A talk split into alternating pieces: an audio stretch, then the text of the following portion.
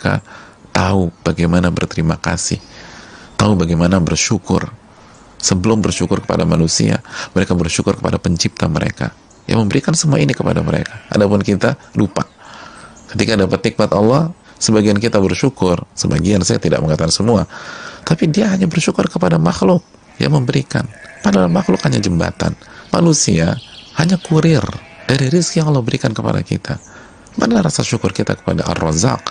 Mana syukur kita kepada Al-Mannan? Mana syukur kita kepada Allah Subhanahu wa Ta'ala? Ini yang perlu kita camkan, saudaraku yang Allah muliakan.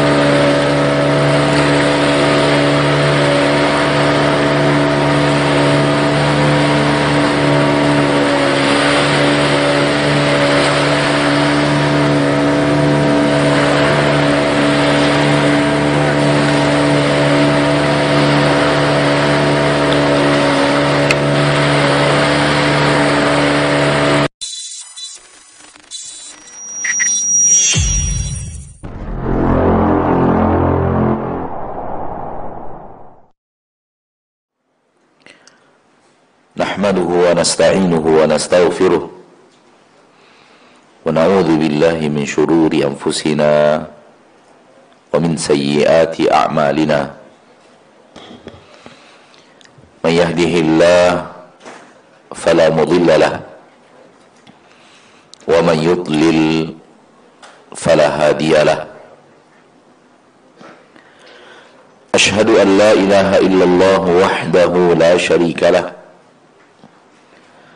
وأشهد أن محمدا عبده ورسوله صلى الله عليه وعلى آله وأصحابه ومن تبعهم بإحسان إلى يوم الدين وسلم تسليما كثيرا يا أيها الذين آمنوا اتقوا الله حق تقاته ولا تموتن إلا وأنتم مسلمون يا أيها الناس اتقوا ربكم الذي خلقكم من نفس واحدة وخلق منها زوجها وبث منهما رجالا كثيرا ونساء واتقوا الله الذي تساءلون به والأرحام إن الله كان عليكم رقيبا يا أيها الذين آمنوا اتقوا الله وقولوا قولا سديدا يصلح لكم أعمالكم ويغفر لكم ذنوبكم ومن يطع الله ورسوله فقد فاز فوزا عظيما ما بعد فإن أصدق الحديث كتاب الله وخير الهدي هدي محمد صلى الله عليه وسلم وشر الأمور محدثاتها فإن كل محدثة بدعة وكل بدعة ضلالة وكل ضلالة في النار معاشر المسلمين Ma'asyarul muslimat, saudaraku saudariku al-hadirin wal-hadirat, dan para pemirsa dimanapun anda berada, rahimani wa rahimakumullah. Pertama-tama sekali mari kita bersyukur kepada Allah subhanahu wa ta'ala atas rahmat dan kasih sayang yang Allah berikan kepada kita. Mari kita bersyukur kepada Allah atas curahan nikmat-nikmat yang selalu Allah berikan kepada kita setiap hari. Tidak akan ada hari yang kita lalui tanpa bergelimang dengan rahmat dan nikmat Allah yang sangat teramat banyak. Tiada hari yang bisa kita lalui tanpa bergelimang dengan rahmat dan nikmat Allah yang sangat teramat banyak. Sekiranya satu dari sekian banyak rahmat dan nikmat Allah itu Allah stop, Allah hentikan, dan Allah tidak berikan kepada kita, dunia beserta isinya berhenti.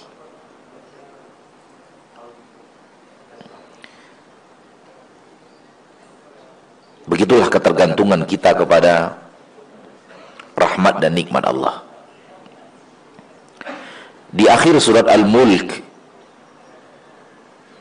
Allah berfirman, "Qul ara'aytum in asbaha ma'ukum ghaura,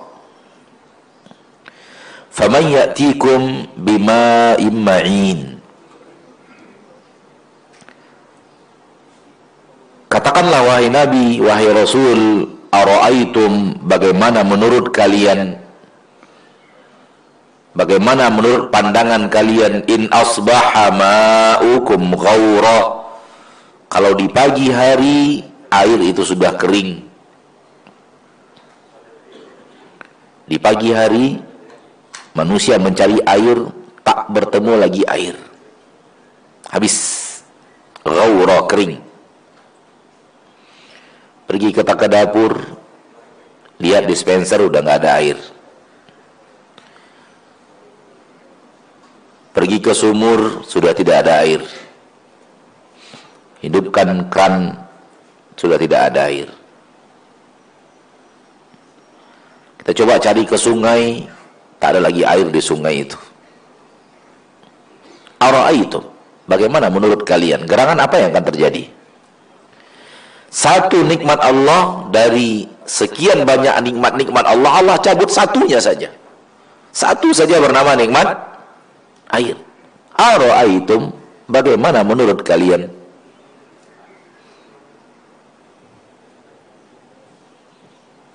Tutup pintu.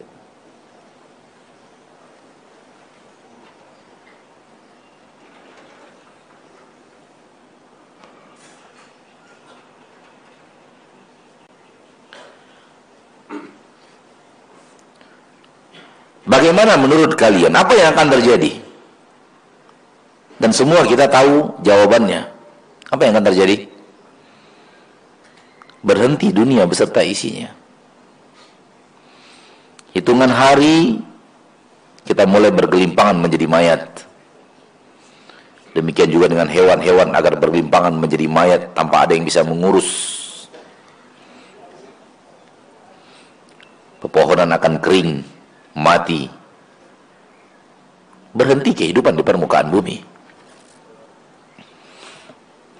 Wahai manusia, sadarlah bahwa engkau demikian tergantung kepada Allah dan rahmat dan nikmatnya. Kau tidak bisa apa-apa tanpa rahmat dan nikmat itu. Engkau adalah makhluk yang sangat teramat lemah. Kalaulah bukan Allah merahmatimu, mencurahkan kepadamu nikmat-nikmatnya, siapa dirimu? Siapa engkau?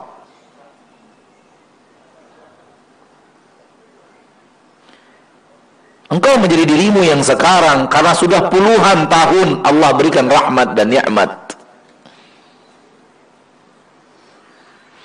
Engkau bisa menjadi dirimu yang sekarang karena sudah puluhan tahun Allah curahkan rahmat dan nikmat. Dan engkau menjadi engkau karena engkau menggunakan nikmat-nikmat tersebut. Hidupmu disapot oleh Allah Tabaraka wa Ta'ala dengan nikmat-nikmat tersebut. Tanpamu bisa apa dirimu? Tanpanya bisa apa dirimu?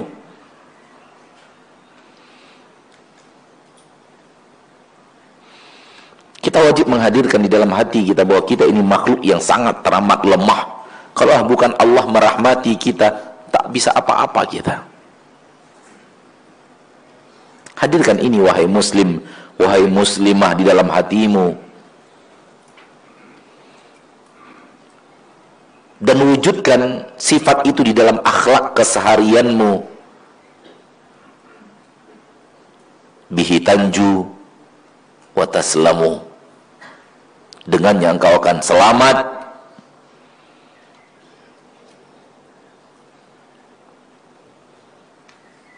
Namun manusia yang tidak merasakan dirinya makhluk yang lemah, justru sebaliknya dia merasa dirinya mampu, bisa, serba bisa.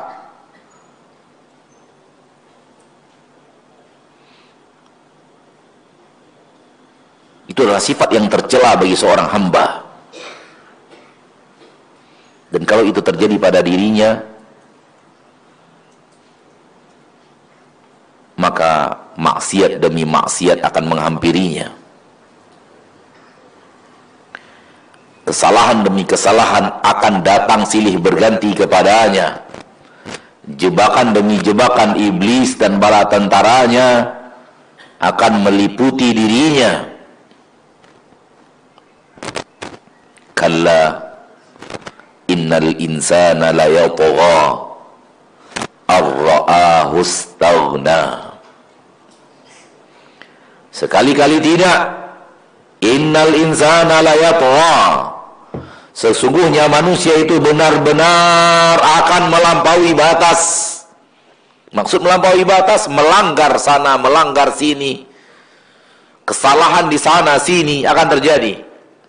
Kapan? Ar-ra'ahustaghna, ketika dia melihat dirinya sudah serba bisa, sudah serba mampu, tak butuh siapa-siapa.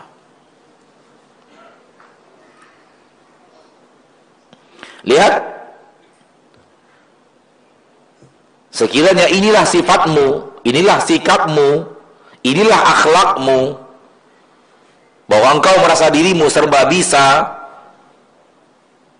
engkau merasa dirimu tak membutuhkan siapa-siapa, engkau bisa mengerjakannya seorang diri, karena saya bisa, saya mampu, saya kuat.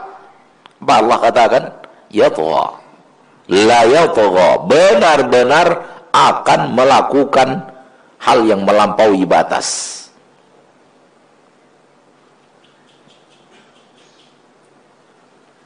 Tahukah antum kenapa di dalam Al-Quran Allah ulang-ulang kalimat milik Allah seluruh yang ada di langit dan seluruh yang ada di bumi?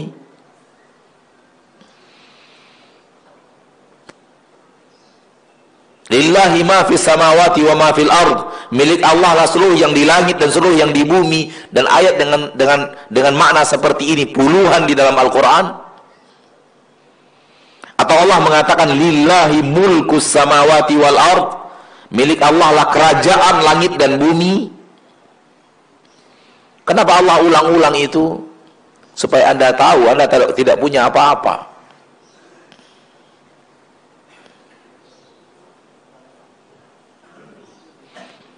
Supaya Anda tahu bahwa Anda tidak bisa apa-apa. Karena yang mengaturnya Allah, yang punyanya Allah, bukan engkau.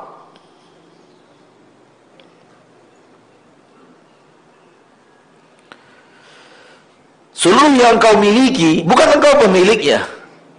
Engkau hanya diamanahi untuk pegang sementara waktu sebelum dialihkan ke orang lain.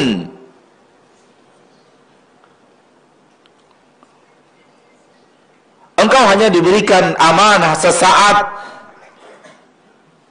sebelum amanah itu dipindah tangankan ke orang lain, baik ketika engkau sedang hidup atau sudah mati.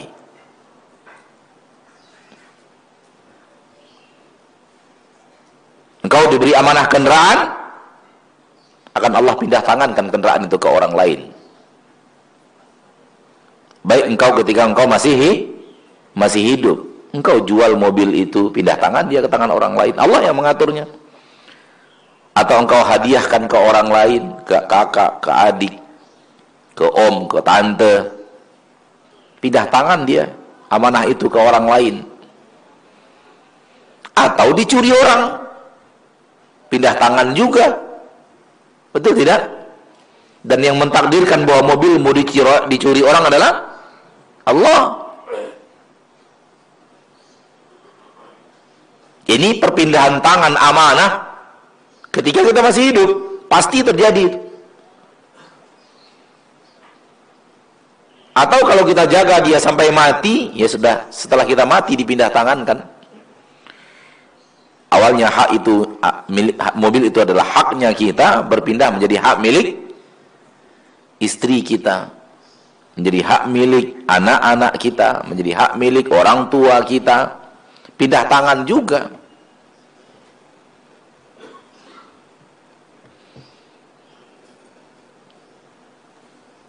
Semua itu hanya milik Allah, sedang Allah amanahkan kepadamu untuk engkau pakai.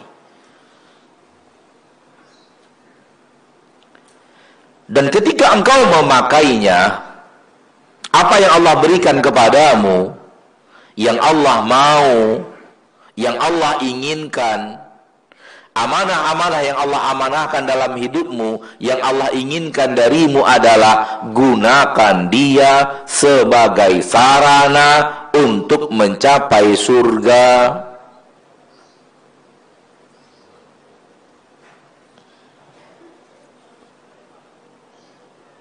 Itu yang Allah mau.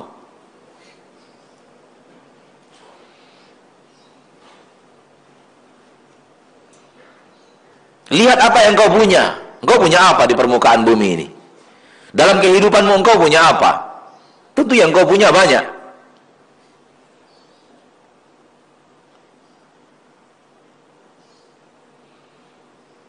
Punya mata, punya telinga, punya lisan dan bibir, punya kaki, punya tangan, punya istri, punya suami, punya anak, punya rumah, punya kendaraan, punya toko, punya perusahaan, punya kebun, punya peternakan, punya emas.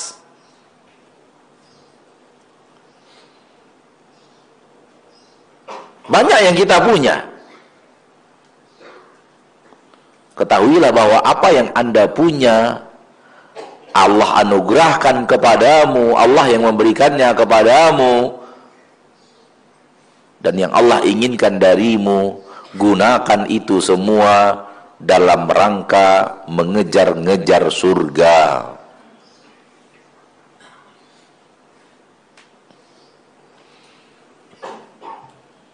Punya mata, gunakan mata untuk ke surga. Punya telinga, gunakan telinga untuk ke surga. Punya lisan dan bibir, gunakan untuk ke surga. Jadikan sarana yang mengantarkan dirimu, mendekatkan dirimu kepada surga Allah subhanahu wa ta'ala. Punya tangan, gunakan untuk ke surga. Punya kaki, gunakan untuk ke surga. Punya harta, gunakan untuk ke surga. Punya tahta, gunakan untuk ke surga. Punya suami, gunakan untuk ke surga. Punya istri, gunakan untuk ke surga. Punya anak, gunakan untuk ke surga. Punya apa lagi? Punya kebun, gunakan untuk ke surga. Punya hewan ternak, gunakan untuk ke surga.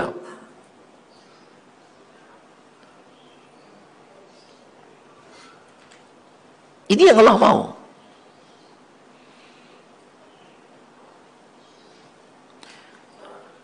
Al-Quran surah Al-Qasas ayat tujuh puluh tujuh,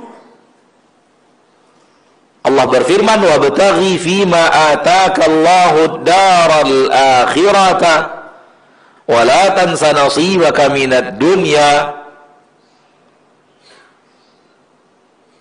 Dan raihlah dan kejarlah kampung akhirat.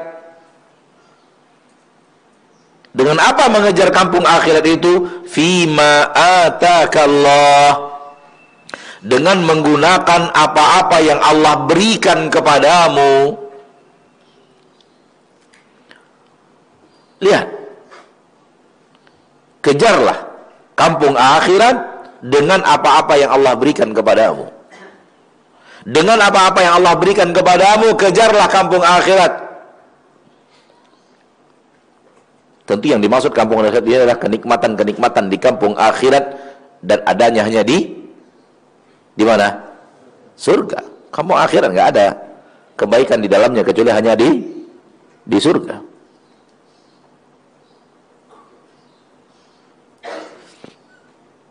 Jadi untuk mengejar surga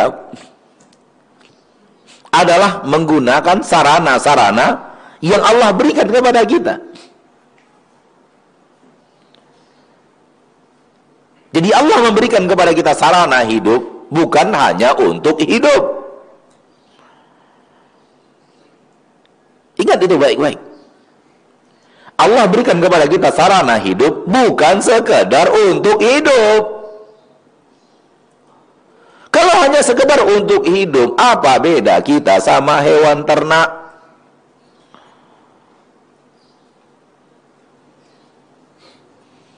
Kalau hanya untuk dipakai hidup,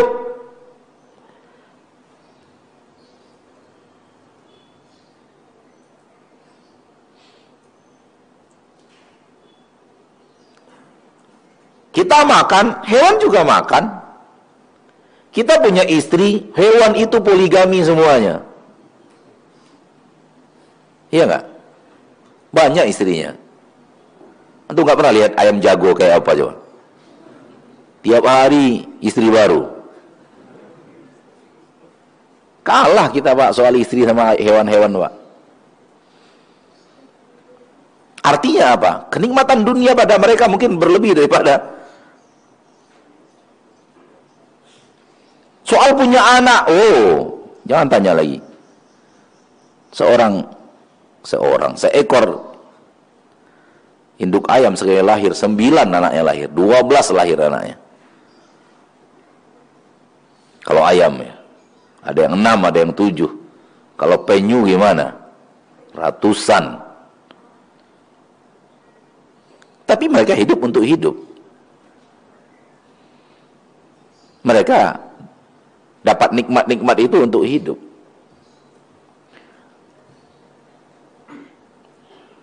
Beda sama kita, orang manusia Allah ciptakan tidak untuk sekedar itu. Oleh karena itu Allah sangat benci dengan orang-orang kufar yang mengatakan in hiya illa hayatuna dunya, yang ada hanya hidup dunia ini, nggak ada hidup yang lain. Namutu wa nahya, kita mati, kita hidup hanya di dunia ini. Wa ma nahnu bimab'utsin, kita nggak mungkin dibangkitkan lagi dalam kehidupan yang kedua setelah mati. Allah benci sekali kepada mereka dan menamakan mereka orang kafir. Dan kepada mereka Allah turunkan Al-Qur'an. Qul ya ayyuhal kafirun la a'budu ma ta'budun wa la antum abiduna ma a'bud wala ana abidum ma abattum wala antum abiduna ma a'bud lakum dinukum waliyadin.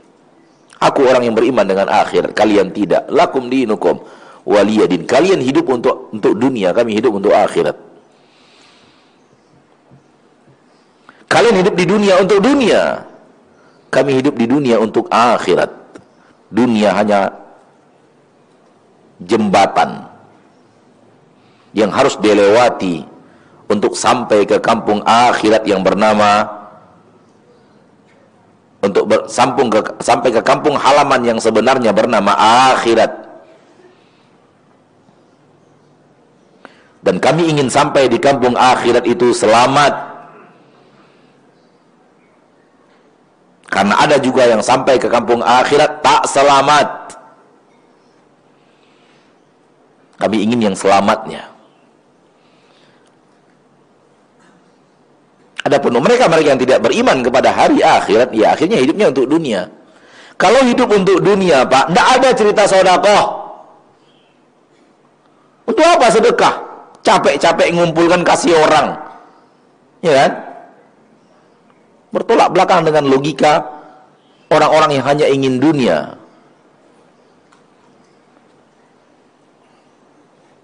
Kalau terlihat orang kafir tak beriman dengan hari akhirat, rajin infak, rajin sedekah, rajin memberi, itu bukan tanda dia orang baik, Pak. Salah antum. Kadang-kadang kita mengatakan, wah baik sekali orang itu, baik, baik, baik. Apanya yang baik? Dia memberi bukan untuk mengharapkan akhirat. Dia memberi untuk mengharapkan dunia lagi.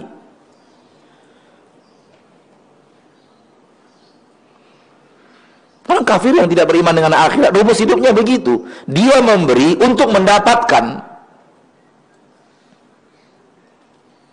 Beda sama kita. Yang dididik oleh Allah dengan Al-Quran dan dididik oleh Nabi dengan hadis. Kita memberi tidak berharap balas. Kita memberi bukan untuk mendapatkan lagi. Kalau kita memberi untuk mendapatkan lagi, tercela dalam agama Islam. Wala tamnun tastakfir.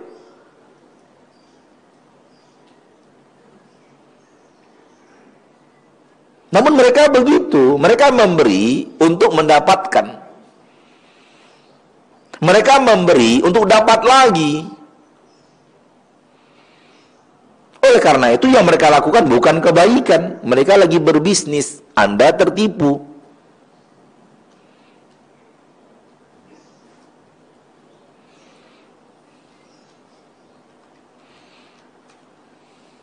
Tak ada yang tahu hati manusia, baik dan buruknya hati itu, kecuali Allah. Dan kalau Allah melihat di dalam hati itu ada kebaikan, Allah beri hidayah ke dalam agama Islam. Kalau Allah tidak beri hidayah ke dalam agama Islam, pertanda bahwa Allah tahu hatinya tak baik. Ambil ini sebagai kaidah penting dalam hidupmu, wahai orang muslim, wahai orang muslimah. Ambil ini sebagai kaidah penting dalam berakidahmu. Bahwa tak ada yang tahu hati manusia kecuali Allah. Dan kalau Allah lihat di hati manusia itu ada kebaikan, Allah masukkan dia Islam. Namun kalau Allah lihat hati itu tak ada kebaikan, Allah tutup pintu hidayah. Kalau orang tidak Allah masukkan dalam Islam, itu pertanda bahwa Allah tahu di hatinya tidak tidak apa? Tidak ada kebaikan. Sekarang orang yang tidak Allah beri hidayah ke, ke atas agama Islam, antum katakan ini orang baik. Tahu apa artinya apa? Antum menyalahkan Allah. Kenapa orang baik tetap di tetap diwafatkan di atas agama yang bukan Islam?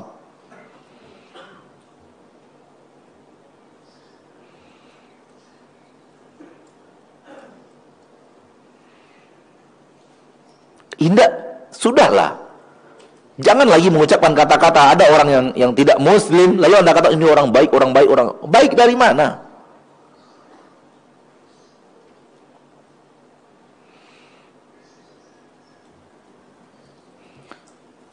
Tahukah Anda kebaikan lebih daripada Allah?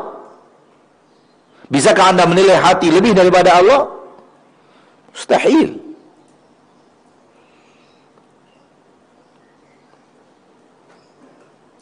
Karena yang baik menurut Allah hanyalah orang-orang yang beramal berharap akhirat.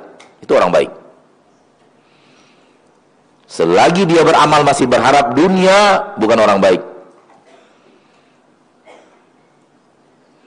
Oleh karena itu kalau kita diajak untuk melakukan sesuatu dan disuruh untuk berharap dunia, kita dididik untuk menjadi orang tidak baik.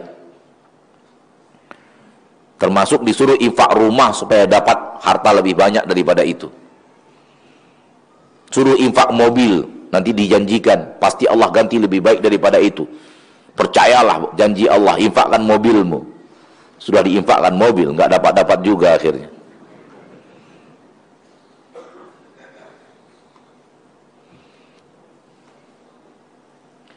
Anda disuruh Allah berinfak, harapkan akhirat. Tak harapkan dunia. Wala tamnun tastakfir. Jangan memberi untuk dapat hal yang lebih banyak daripada apa yang diberi. Itu larangan Allah di dalam Al-Quran tegas di awal-awal turunnya Islam. Kenapa umat Islam buta sekarang? Merasa orang yang mengajaknya berinfak, bersedekah untuk mengharapkan hal yang lebih banyak daripada itu di dunia ini dianggap kebaikan. Kebaikan apa? Kebaikan apa dalam menjalankan hal yang dilarang oleh Allah di dalam Al-Quran dengan ayat yang sangat tegas, wala tamnun tastakfir.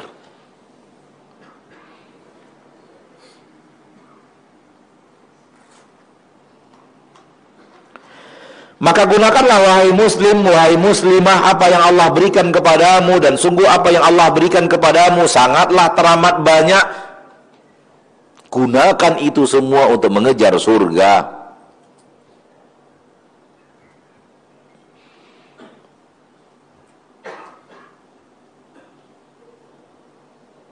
Lupa akan akan poin penting ini membuat Anda alfa, membuat Anda lalai.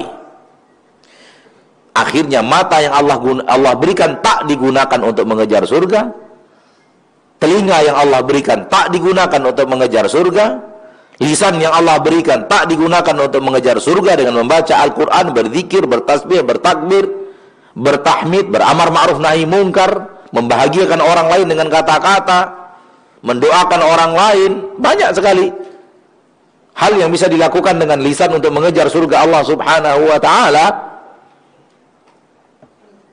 Menghibur orang yang sakit, menghibur orang yang sedang dalam penderitaan, musibah, bencana, dan yang lainnya.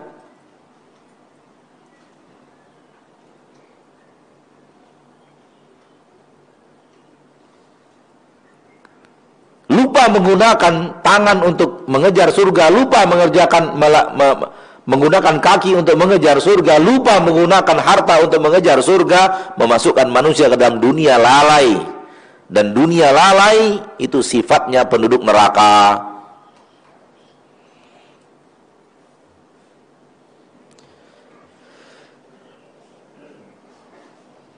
Sifatnya penduduk neraka itu adalah orang-orang yang lalai.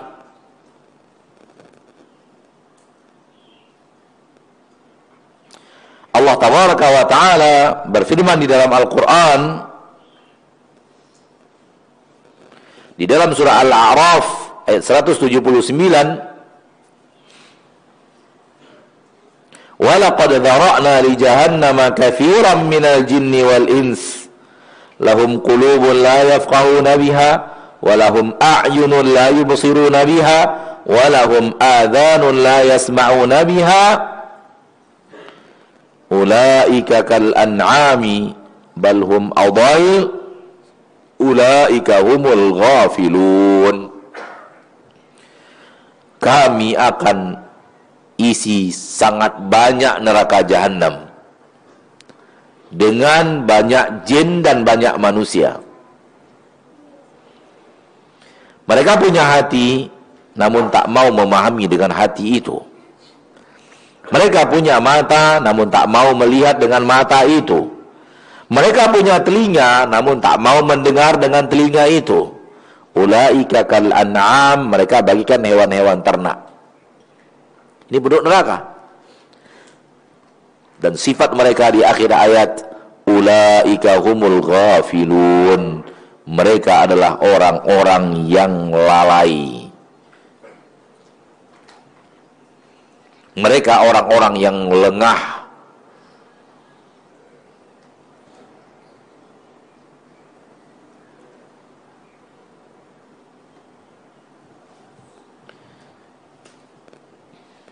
Kapan maksiat akan menghampirimu?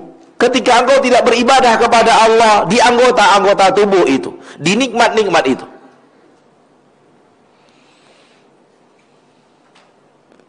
Maka menyibukkan diri dengan ketaatan, menggunakan aneka ragam rahmat dan nikmat Allah adalah benteng untuk berhenti dari maksiat.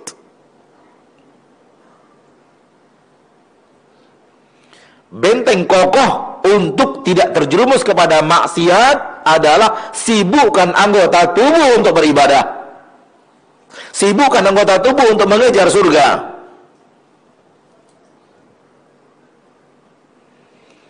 Sibukkan mata untuk mengejar surga, dia akan terbentengi dari neraka dan maksiat. Sibukkan telinga untuk mengejar surga, dia akan terbentengi dari perbuatan-perbuatan maksiat. Sibukkan lisan untuk mengejar surga, akan terbentengi dari ghibah, namimah, dusta. Sibukkan tangan untuk beribadah, dia akan terbentengi dari pekerjaan-pekerjaan tangan yang dia adalah maksiat. Namun kalau kita kosongkan ibadah dari anggota-anggota tubuh yang memang diciptakan Allah untuk dijadikan sarana beribadah,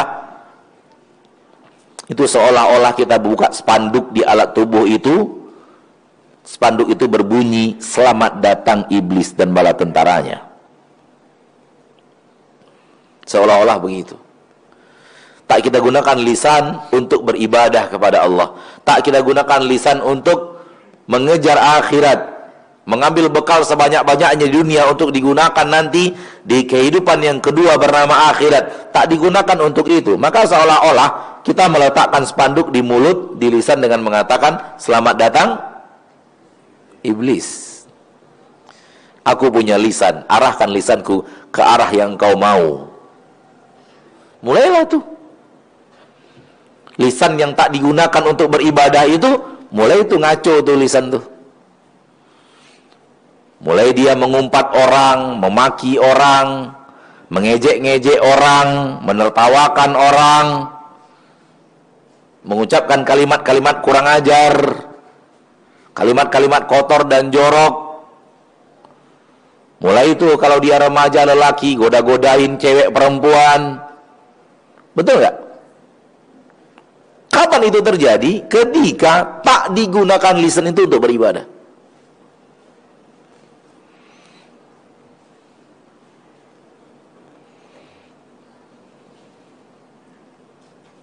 Maka benteng lari dari surga ada, benteng lari dari neraka adalah arahkan dia ke surga. Nggak ada jalan lain. Jangan pernah berpikir antum punya benteng kokoh dari neraka, namun antum tidak berlari ke surga. Nggak bisa. Hanya garis tipis surga dan neraka. Nggak masuk ke surga, berarti ke neraka.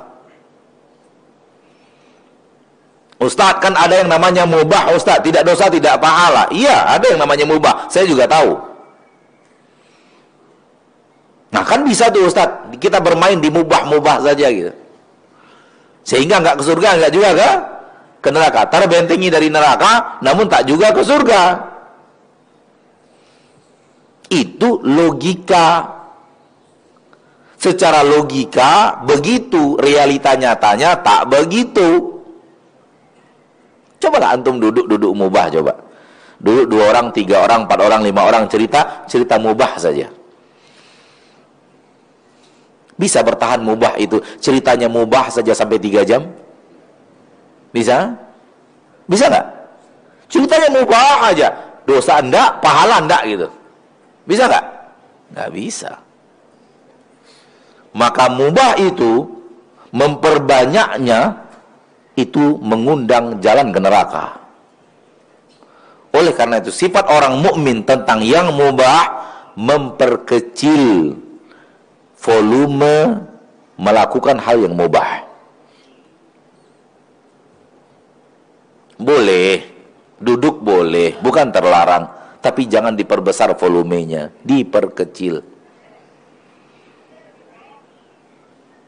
Karena ketika mubah itu sudah agak banyak, itu larinya ke maksiat.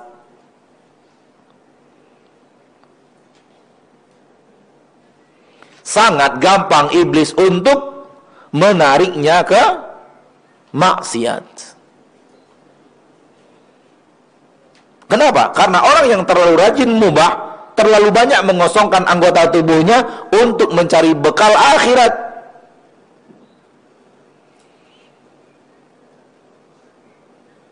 Sehingga mudah bagi iblis dan bala tentaranya untuk menariknya ke maksiat. Namun antum yang sedang membaca Al-Quran, sulit bagi iblis untuk menarik antum berbuat maksiat. Paling yang bisa dia pengaruhi niat. Lagi asik-asik baca Al-Quran, lewat wanita idaman. Tuh, iblis masuk tuh. Atau lewat calon mertua, atau lewat ustadz. Hati-hati, ada orang sekarang riak sama ustadz, padahal ustadznya melarang riak, tapi dia ketika ustadz datang dia malah riak ke ustadznya. Balul balul Ustadznya sudah jelas-jelas melarang berbuat berbuat ria, dia malah ria ke ustadz yang melarang ria, gitu loh, bayangkan. Hebatnya iblis menggoda gitu aja. Harusnya melihat ustadz itu kan, oh, ini ustadz melarang ria nih, nggak boleh kan gitu. Ini malah enggak. Ustadznya rajin melarang ria, dia malah ria ke ustadz itu.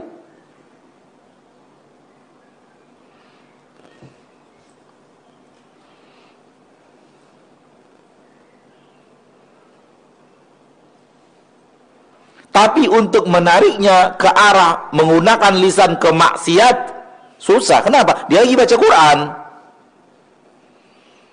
Tapi kalau coba lagi lagi duduk ngobrol mubah, ngomong-ngomong, omongan-omongan mubah, gampang sekali bagi iblis masuk maksiat. Teman kita itu gimana kabarnya? Oh ya, sehat, alhamdulillah. Sudah berapa orang anaknya? Masya Allah, anaknya banyak, empat belas. Wih, banyak ya? Ya iya dong, istrinya dua. Oh iya, udah udah mulai lah tuh.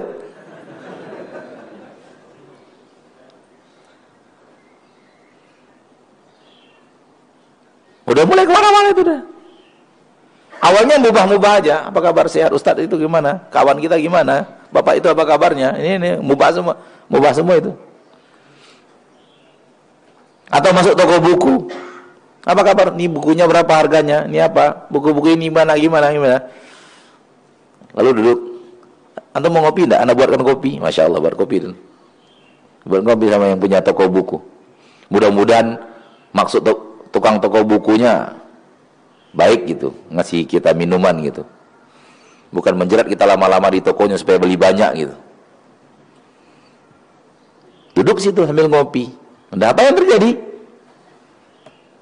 Terjadi pelanggaran-pelanggaran syariat yang diterangkan oleh buku-buku yang ada di sekitar dinding itu. Paham maksudnya?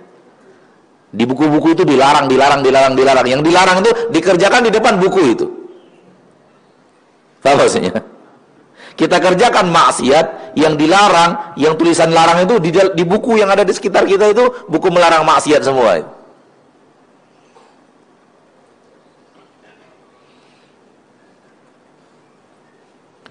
Dan ini hal yang teraneh yang pernah Anda temukan dari kehidupan kita, orang-orang yang mengejar neraka di jalan surga. Harusnya toko buku sunnah jalan ke surga kan? Kok di dalamnya berbuat maksiat ke jalan ke neraka gitu? Jalannya udah bener nih, jalan ke surga nih, toko buku sunnah. Justru di toko buku sunnah itu nongkrong gibahnya itu di situ.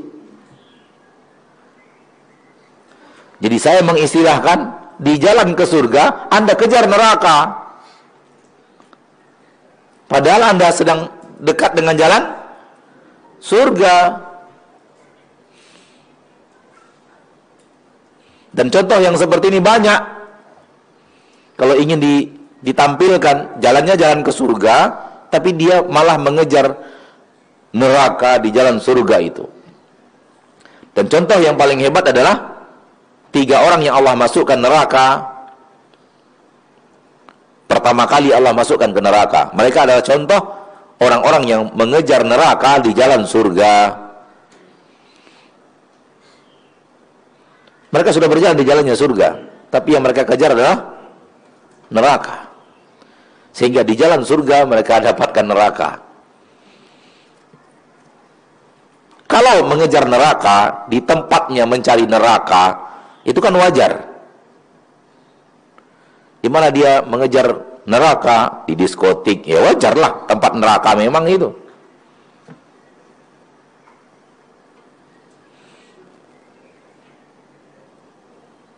Tapi yang tidak wajar adalah dia sedang berjalan di jalannya surga, tapi kenapa justru dia mencari hal yang bertabrakan dengan jalan surga itu.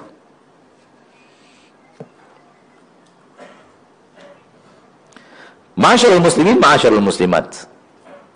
Di surga kelak ada sebuah kalimat yang diucapkan kepada penduduk surga.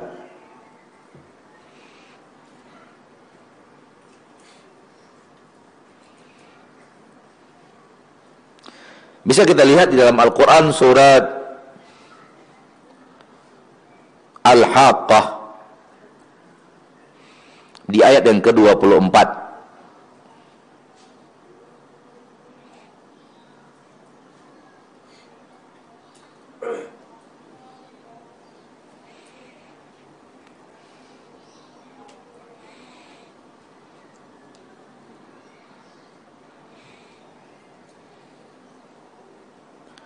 Allah berfirman, diucapkan kepada penduduk surga, kulu washrabu hani'a bima aslaftum fil ayyamil khaliyah.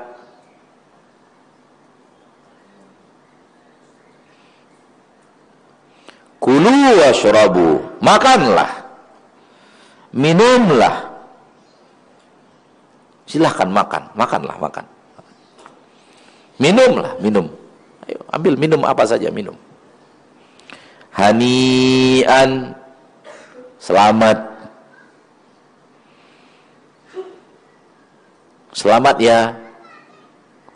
Ucapan selamat, hani'an, tahni'ah. Ucapan selamat Idul Fitri, selamat Idul Adha itu namanya tahni'ah. Dari kata-kata hana'a,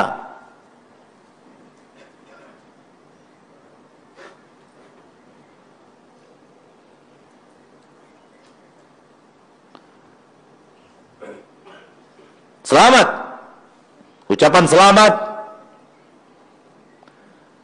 Bima aslaftum fil ayyamil khaliyah, selamat disebabkan apa-apa yang telah engkau kerjakan dahulu, yang dahulunya engkau lakukan.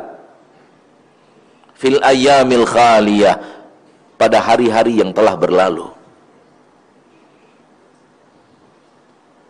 Selamat, makanlah dan minumlah dan selamat, disebabnya dahulunya kalian telah berbuat hal yang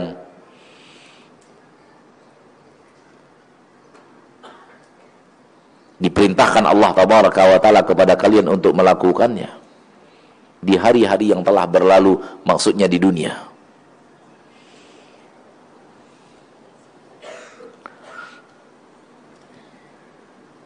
Hal yang mirip dengannya di dalam surah Al-Quran, surah At-Tur ayat sembilan belas, kulu washrabu ani'an, sama juga, makanlah, minumlah, selamat, bima kuntum ta'malun, dengan apa-apa yang sudah kalian amalkan di dunia. Jadi ada ucapan selamat kepada penduduk surga,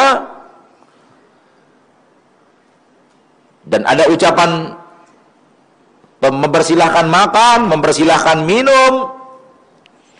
Semua itu dari mana? Kok bisa dimuliakan dengan diberikan makanan di surga, diberikan minum di surga, diberikan kenikmatan-kenikmatan surga?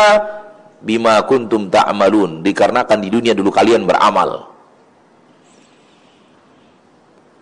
Bima aslaftum, apa-apa yang telah kalian lewati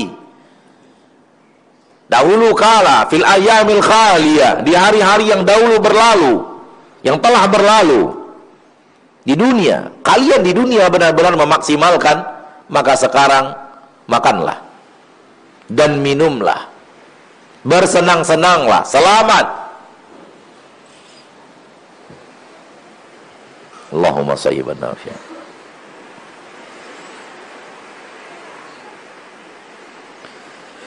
Ini yang kita harapkan, ma'asyiral muslimin, ma'asyiral muslimat.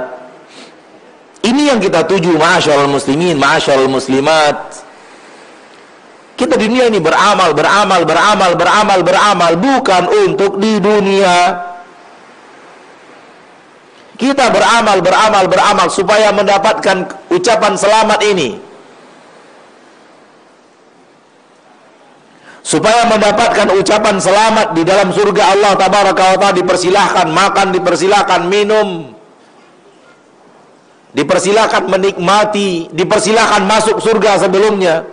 Udkhuluha bisalam, masuklah surga dengan penuh keselamatan.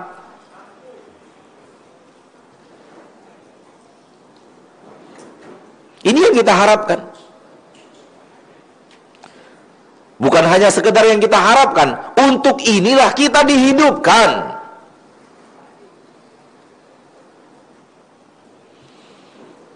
Allah hidupkan kita untuk itu. Agar kita mencari bekal di surga, untuk di dunia, untuk di akhirat nanti. Di dunia ini kita cari bekal. Dengan apa? Dengan apa yang Allah berikan kepada kita.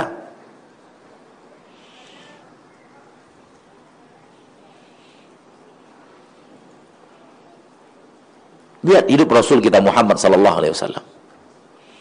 Contoh biografi kehidupan Rasul sallallahu alaihi wasallam, dan dia adalah uswatun hasanah, suri, suri tauladan yang sempurna. Lihat bagaimana beliau. Seluruh yang beliau miliki untuk akhirat.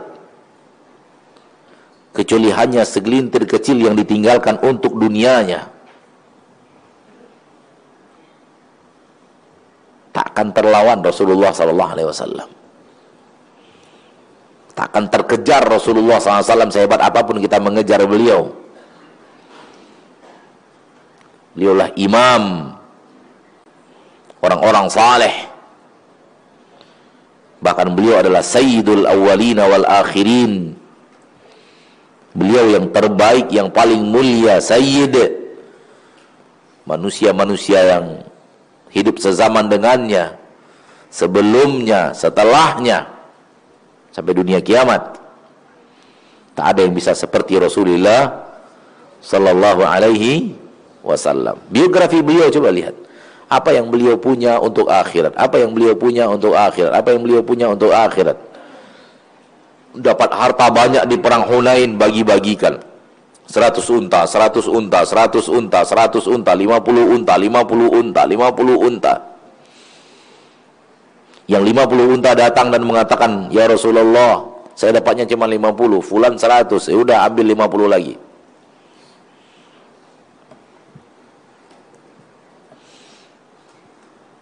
Satu unta itu harganya sama dengan satu sepeda motor.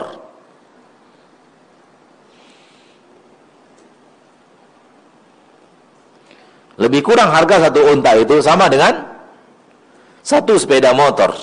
Harganya empat ribu rial. empat ribu rial kalau dikalikan empat ribu dua ratus. Lebih kurang lah. Kalau nggak sama betul, kurang-kurang dikit.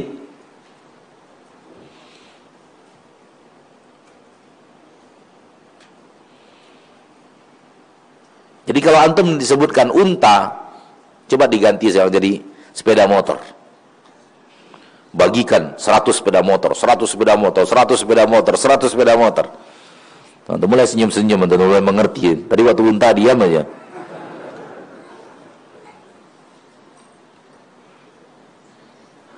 Siapa sekarang yang bagi-bagi seratus sepeda motor, seratus sepeda motor, seratus, seratus, seratus lima puluh, lima puluh, lima puluh. Yang lima puluh datang dan mengatakan, "Saya cuma lima puluh sepeda motor dapatnya." Ah, udah ambil lima puluh lagi.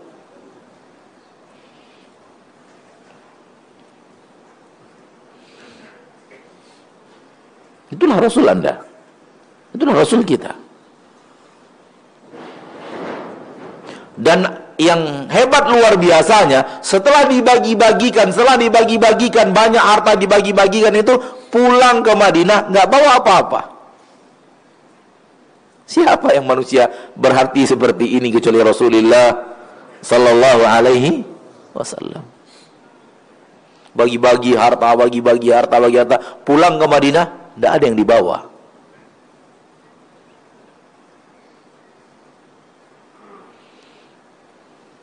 Kenapa bisa? Karena yang tadi. Beliau benar-benar hamba Allah yang paling mengerti, hidup memang untuk itu.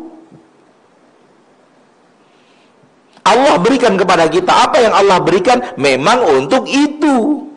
Gunanya untuk itu. Tujuannya untuk itu.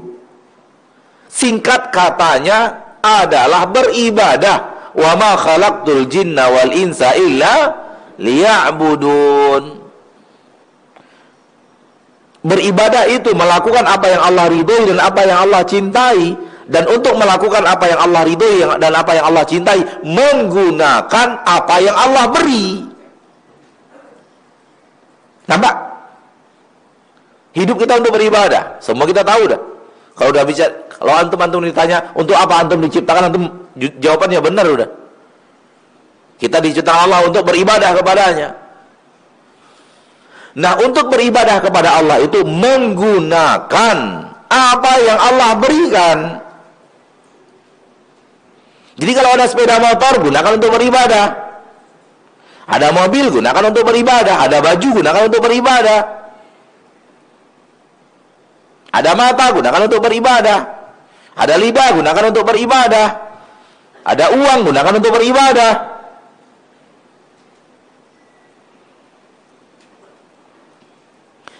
Karena orang sekarang mengira Allah ciptakan saya untuk beribadah, maksudnya sholat, puasa, duduk di pengajian.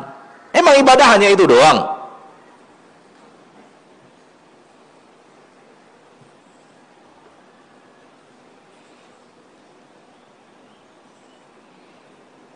Ibadah itu mencakup semua lini kehidupan. Ngomong ibadah, dengar ibadah, lihat ibadah, menulis ibadah, memberi ibadah, menerima ibadah, melangkah ibadah.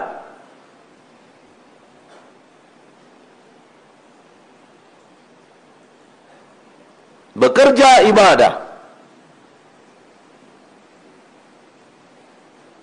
Jadi kalau kita ngomong, itu antara dua, mau ibadah atau maksiat.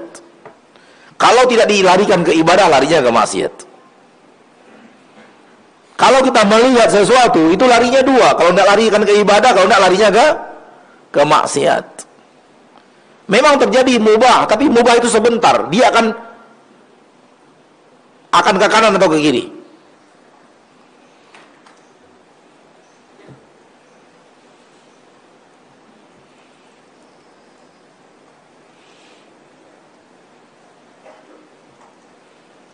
Ada tiga hal mubah yang diwanti-wanti oleh para ulama, jangan banyak-banyak. Ada tiga hal mubah yang diwanti-wanti oleh para ulama, dan mereka katakan jangan diperbanyak. Kalau diperbanyak rusak.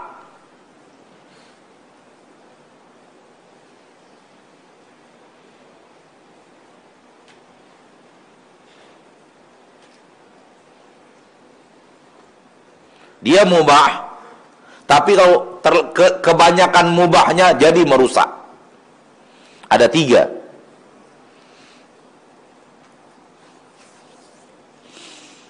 Banyak-banyak makan.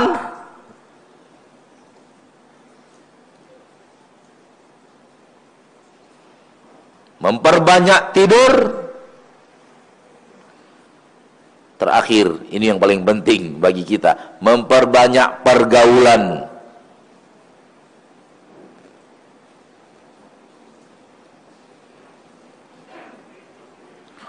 Memperbanyak duduk duduk bareng lang.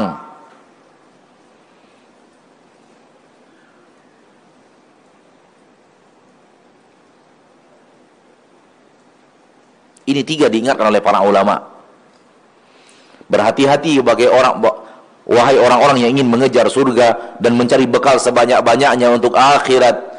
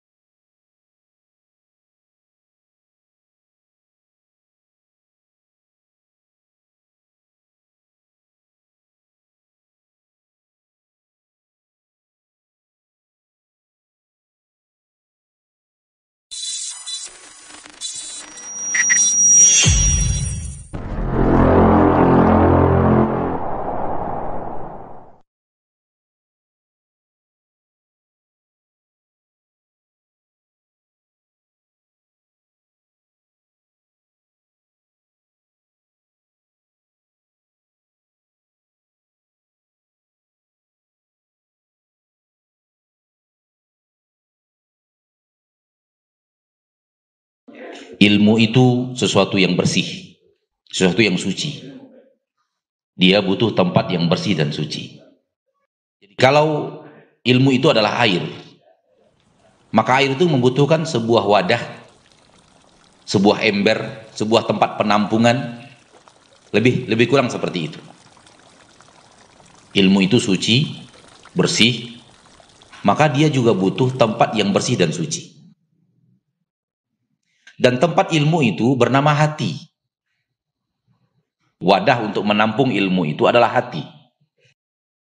Ilmu masuk ke dalam hati melalui dua jalan. Pertama bernama mata, kedua bernama telinga. Dari situ akan masuk ilmu. Tak ada tempat yang ketiga. Jalan menuju hati yang dia adalah wadah ilmu, itu nggak ada jalan yang ketiga. Jalannya hanya dua, pendengaran dan dan penglihatan. Oleh karena itu Allah berfirman di dalam Al-Quran, Inna khalaqnal insana min nutfatin amsyaj nabtalihi faja'alnahu sami'an basira. Kenapa Allah memfokuskan kami jadikan dia mendengar dan melihat?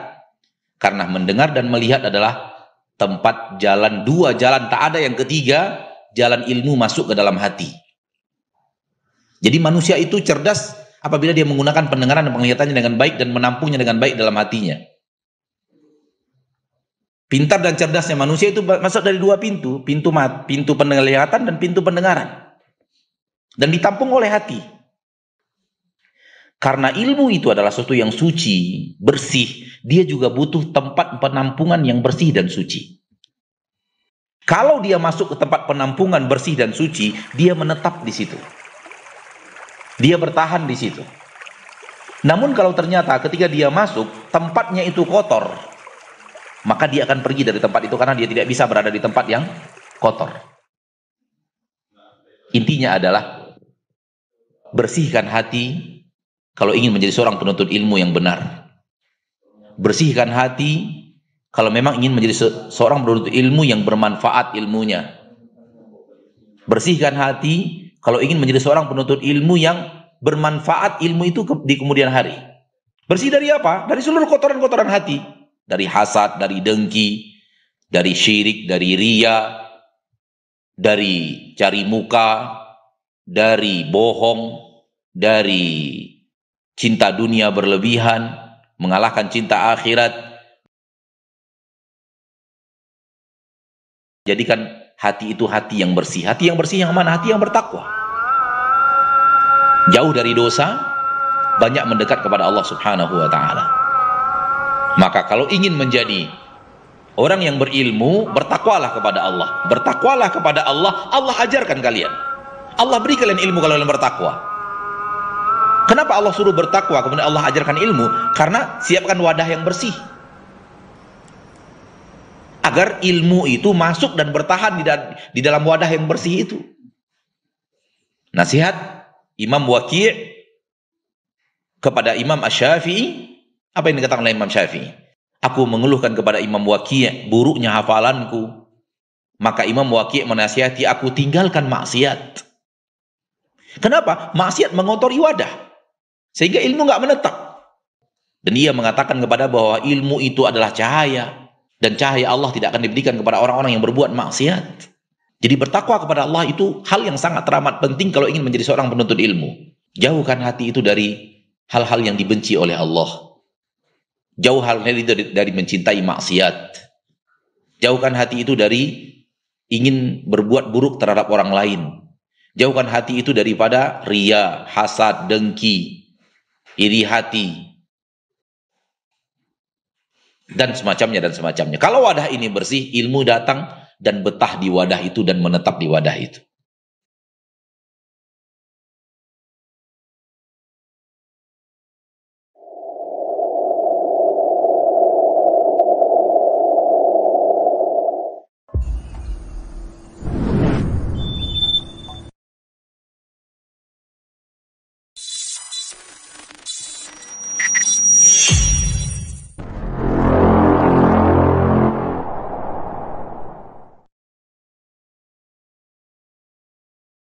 Kesolehan, puasa, puasa membuat badan lapar.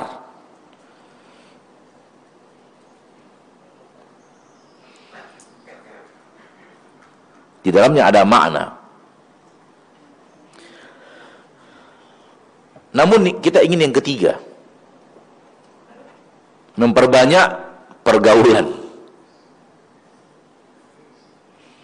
Sifat yang benar adalah membatasi pergaulan dan tidak memperbanyak pergaulan. Bergaul itu yang penting-penting saja. Kalau nggak ada kepentingan, nggak pergi. Kalau nggak ada kepentingan, nggak keluar rumah. Kalau nggak ada kepentingan, nggak duduk-duduk bareng. Kalau nggak ada kepentingan, nggak duduk di warung kopi. Bukan terlarang duduk di warung kopi, ngopi itu nggak terlarang. Tapi usahakan duduk ngopi itu ada kepentingan. Ada yang akan dibahas, ada yang akan dimusyawarahkan. Bukan duduk nongkrong doang, gitu loh. Kalau duduk nongkrong doang, namanya memperbanyak pergaulan, mempersering pergaulan, mempersering amalan-amalan mubah. Lanjut-lanjutnya, pintu neraka terbuka. Paham, Pak? Kalau ingin beli buku, keluar rumah beli buku, ya beli buku. Jangan nongkrong di toko buku. Beda loh. Beda antara beli buku dengan nongkrong di toko buku. Kalau beli buku mau satu jam, satu jam setengah milih-milih buku, tanya ini buku apa, buku apa, apa isinya, siapa pengarangnya, apa isi kandungannya, mana masalah ini yang mau direkomendasi untuk saya beli. Mau satu jam, dua jam, fadhal, beli buku itu. Tapi kitanya keseringan beli buku, pergi beli buku, ingin buku beli, beli buku, ada yang mau dicari, udah, ada buku, ada. Saya mau beli, oke, sudah habis, selesai dibeli, paling hanya sepuluh menit, duduk di situ setengah jam. Ini duduk-duduk ngapain? Ngapain duduk di situ? Mau beli buku, Ustaz, mau beli buku selesai keluar. Duduk ini ngapain?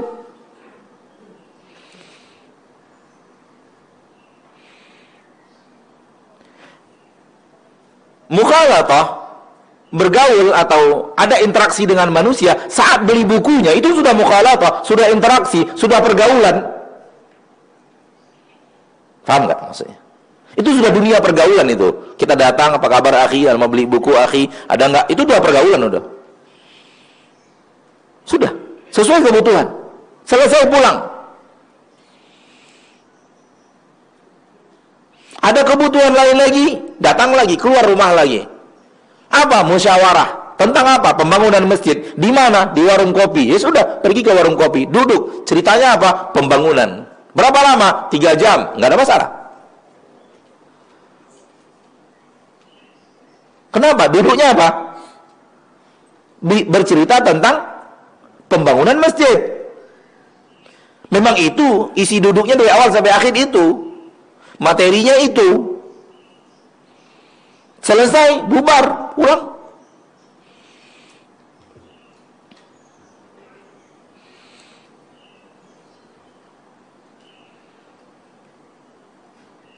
itu juga pergaulan. Duduk dengan beberapa orang ikhwan, lima orang, enam orang, sepuluh orang, dua belas orang, duduk di warung kopi, ngopi sambil bicara masjid, bicara masjid sambil ngopi, gitu lah, yang benarnya itu. Itu juga pergaulan kan, kita gaul dengan dua belas orang ini.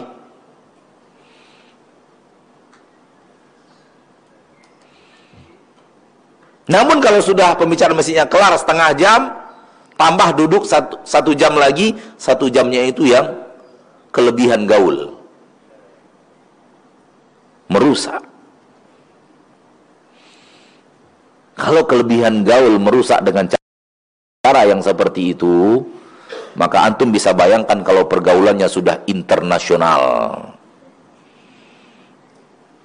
Memang dia tinggal di Jakarta, tapi pergaulannya internasional sudah. Ada sahabatnya di Jepang, ada sahabatnya di di Amerika, ada sahabatnya di, itu sudah pergaulannya sudah kelas apa? Internasional atau kelas nasional. Hidupnya boleh di kampung, tapi pergaulannya sudah kelas nasional. Teman di Aceh, teman di Medan, teman di di itu. Berbahaya. Dan itu penyakit besar zaman sekarang yang menghalangi banyak langkah ke surga.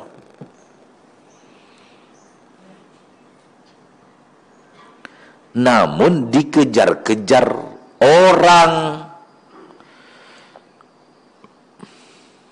dan dianggap orang yang banyak pergaulan,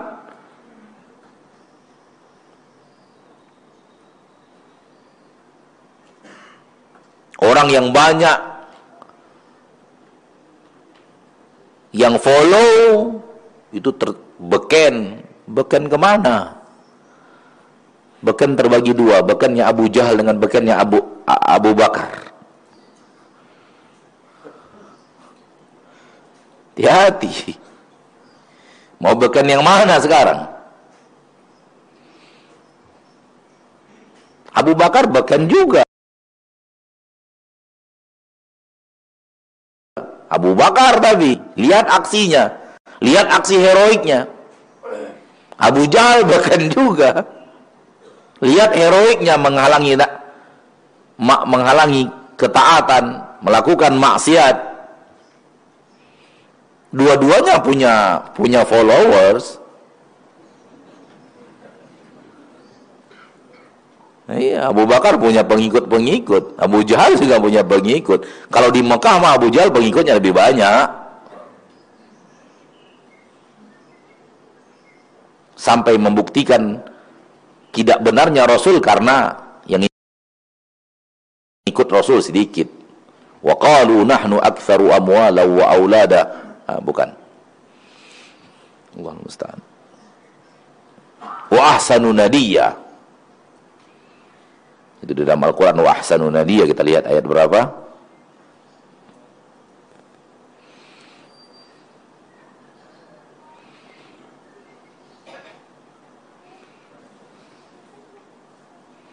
Ayyuna aktsaru athasa wa aktsaru nadiyya.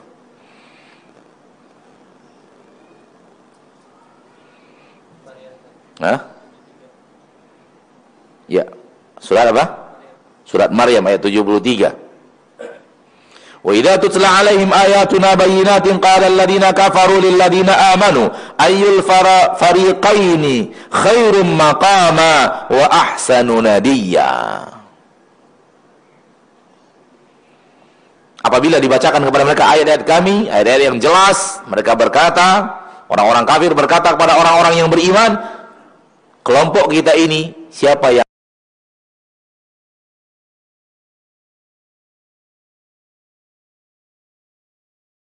terhormat, lebih terhormat, khairun maqama, makomnya lebih baik,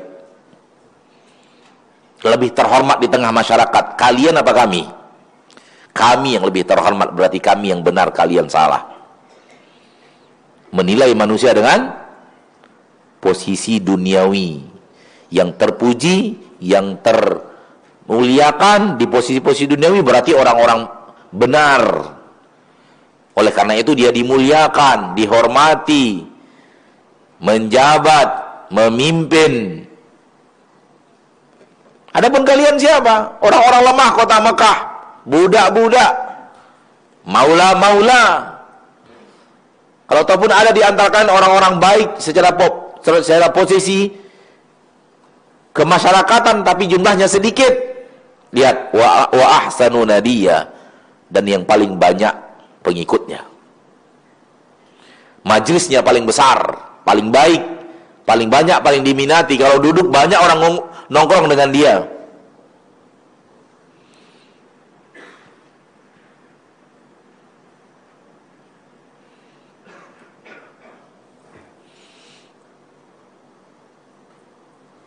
Hati-hati. Jadi kalau ingin beragama dengan baik, salah satunya adalah kurangi pergaulan. Bergaulah yang butuh-butuh saja, bergaulah yang selesai, tinggalkan pergaulan, pulang. Saya punya istilah, kalau ingin jadi lelaki ke surga, jadilah laki-laki pemulang. Apa pemulang? Suka pulang, gak suka di luar rumah, sukanya pulang.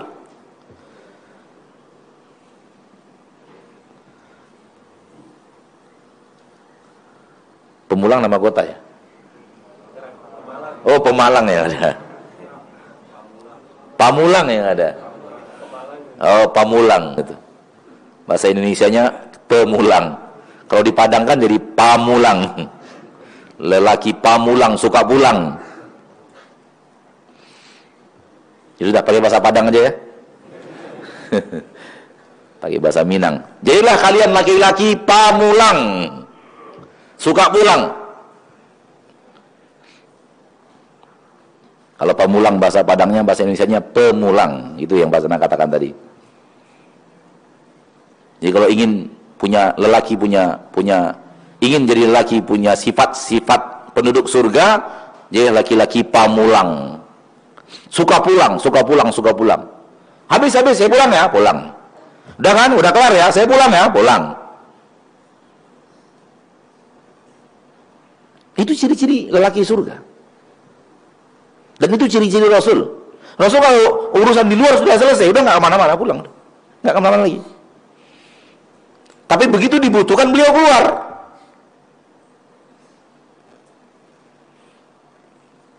Itu Rasul.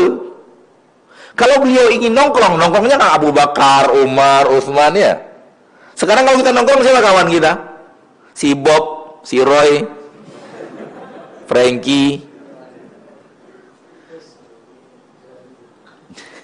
Nama-nama ini nggak nggak ada maksudnya menghinakan, tapi beda dong kalau si Bob, si Roy, si si Boy ini beda dengan Abu Bakar, Umar, Utsman gitu loh maksudnya. Ini tipikal-tipikal manusia kalau Rasul ingin nongkrong bersama mereka nongkrongnya. Nggak juga nggak nongkrong Rasul, nggak duduk bareng-bareng, kecuali hanya kebutuhan. Padahal itu tipikal kawan Rasul. Itu tipikal sahabat Rasul. Rasul nggak biasa duduk duduk duduk sama-sama gitu. Sehingga para ulama mengatakan setiap hadis yang kalau di dalamnya kami sedang duduk-duduk bersama Rasul artinya bermajlis taklim, bukan duduk-duduk biasa. Bukan duduk-duduk seperti duduk-duduknya kita.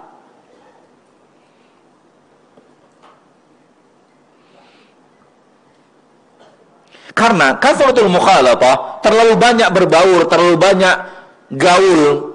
Mukhalafah itu ber, berbaur, berbaur bersama manusia, merusak.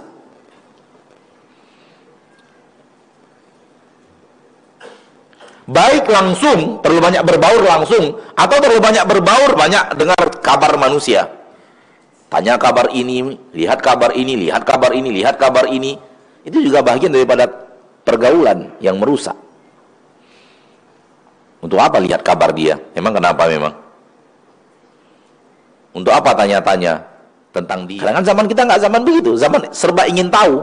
Apa sih yang terjadi di sana? Apa yang terjadi di sana? Apa yang terjadi di sana? Si fulan bagaimana? Si fulan bagaimana? Si anu bagaimana? Itu terlalu banyak pergaulan. Terlalu banyak khalatah. Terlalu banyak berbaur bersama orang. Merusak. Ini terutama kepada ibu-ibu nih, saya pesan nih. Bu, oh ibu, dengar nggak? Jangan terlalu banyak pergaulan. Udahlah ibu-ibu, kalau bisa Facebooknya tutup aja deh. Itu apa Facebook Facebookan?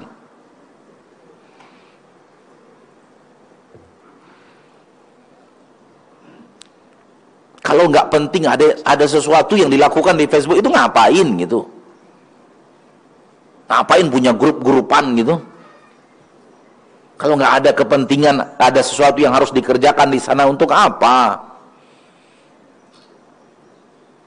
Akhirnya kita sibuk, sibuk bergaul, lupa beribadah. Itu aja sudah cukup bagi kita sebagai keburukan. Apalagi sibuk bergaul, rajin maksiat. Sedangkan sibuk bergaul lupa, sedangkan sibuk bergaul lupa ibadah saja, itu sudah buruk. Apalagi sibuk bergaul, rajin, maksiat. Gara-gara sibuk bergaul, rajin, maksiat. Gara-gara sibuk berbaur, rajin, maksiat. Raja-raja, gara-gara rajin ngobrol, rajin, maksiat. Kita harus mawas diri. Iblis iblis mengintai loh Pak. Iblis nggak pernah diam, diintai kita selalu, kita ngapain, diintai untuk dia masuk.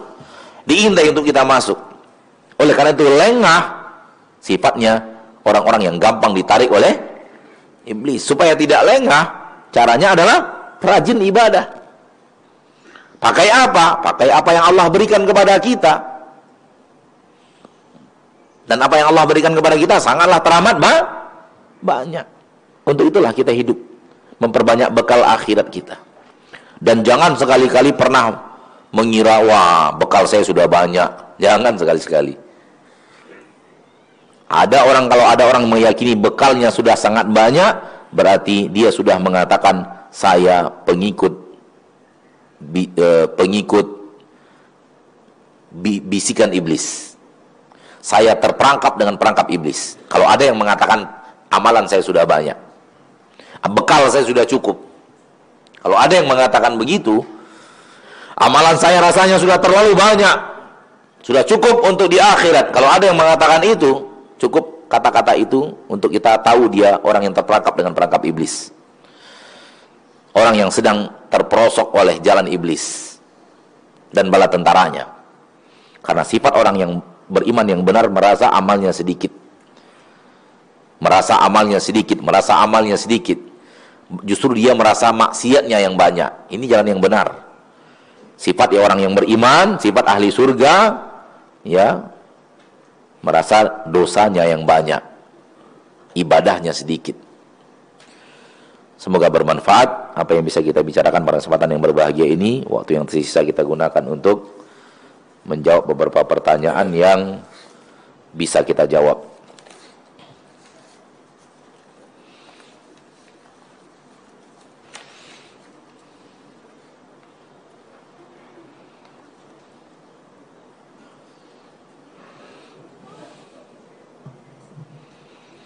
Bagaimana seorang istri yang hendak mendapatkan ridho suami, tapi suaminya sendiri sering berbuat maksiat kepada Allah?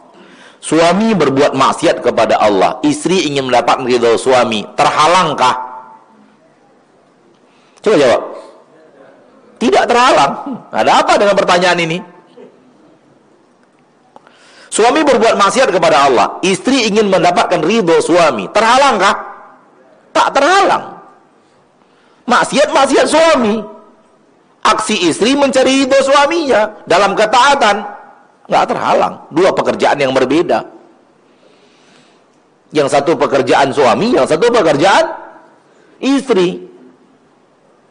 Suami nih pakai handphone lagi nonton film, maksiat kan? Maksiat. Lalu suami bilang, "Dek, bikin kopi susu, Dek." Lakukan, minum, buatkan kopi susu.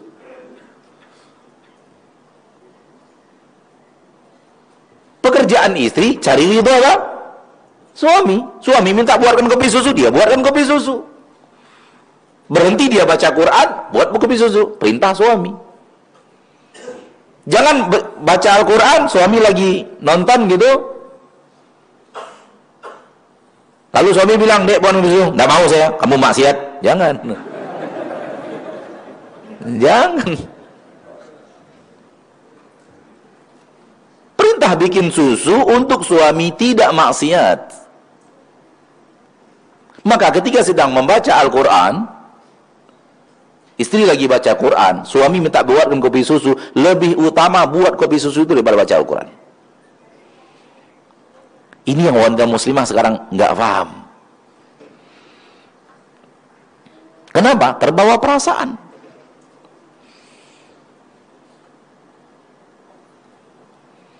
Jadi tidak menghalangi wanita ingin mencari surga walau di istana Fir'aun dapat. Wanita ingin mencari surga walau di hidupnya di istana Fir'aun dapat enggak? Siapa? Istri Fir'aun. Saya yakin suamimu enggak kayak kayak Fir'aun banget lah. Masa sih enggak dapat cari surga? Wallahu a'lam. Sebesar apa bakti seorang anak terhadap ayahnya? Apakah ayah termasuk pintu surga? Ya jelas, ayah adalah termasuk pintu surga.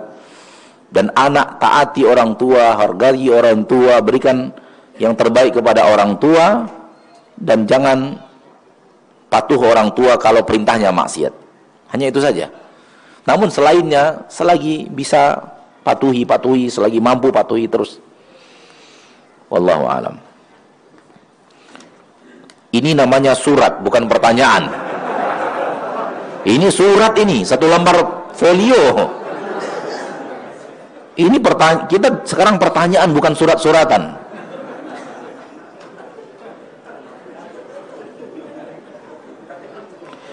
Ustadz, amal apa yang dapat memasukkan manusia ke dalam surga tanpa hisab dan tanpa adab? Sempurnakan iman. Sempurnakan iman. Ketika iman sempurna, semoga kesempurnaan iman itu membuat Anda terpilih menjadi orang yang masuk surga tanpa hisab dan tanpa adab. Hadis yang bicara tentang tujuh puluh orang yang masuk surga tanpa hisab dan tanpa adab itu karena kesempurnaan iman mereka. Wallahu a'lam.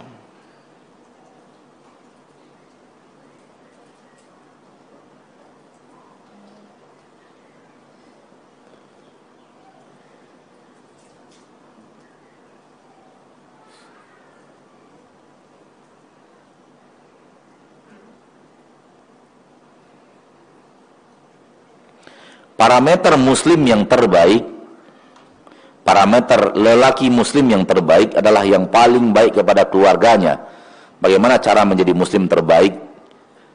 Seperti kriteria di atas. Kalau mau diuraikan satu-satu, terlalu panjang. Ya kan? Kalau ingin dijawab singkat, tiru Rasulullah sallallahu alaihi wasallam. Itu yang singkatnya. Tiru Rasul. Bagaimana Rasul kepada keluarganya, bagaimana Rasul kepada istrinya, bagaimana Rasul kepada anak-anaknya, tiru itu. Kalau ini didetail panjang-panjang sekali, bagaimana Rasul mengajak anak-anaknya sholat, mengajak istrinya berzikir,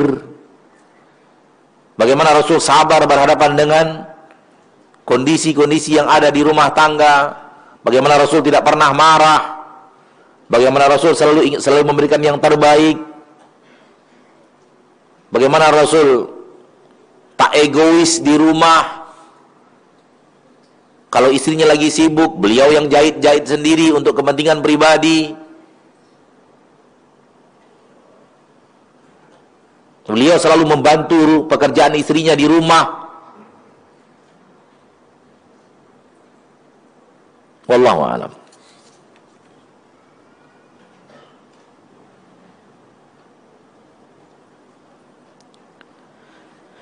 Sedekah itu memperpanjang umur. Bolehkah kita sedekah dengan niat itu? Sedekah niatnya lillahi ta'ala. Sedekah niatnya lillahi ta'ala. Adapun kalau ada hadis-hadis yang berhubungan dengan pak dengan dengan fadilah suatu amal. Contoh silaturahim. Rasulullah shallallahu alaihi wasallam menyebutkan, siapa di antara kalian yang ingin dipanjangkan umurnya?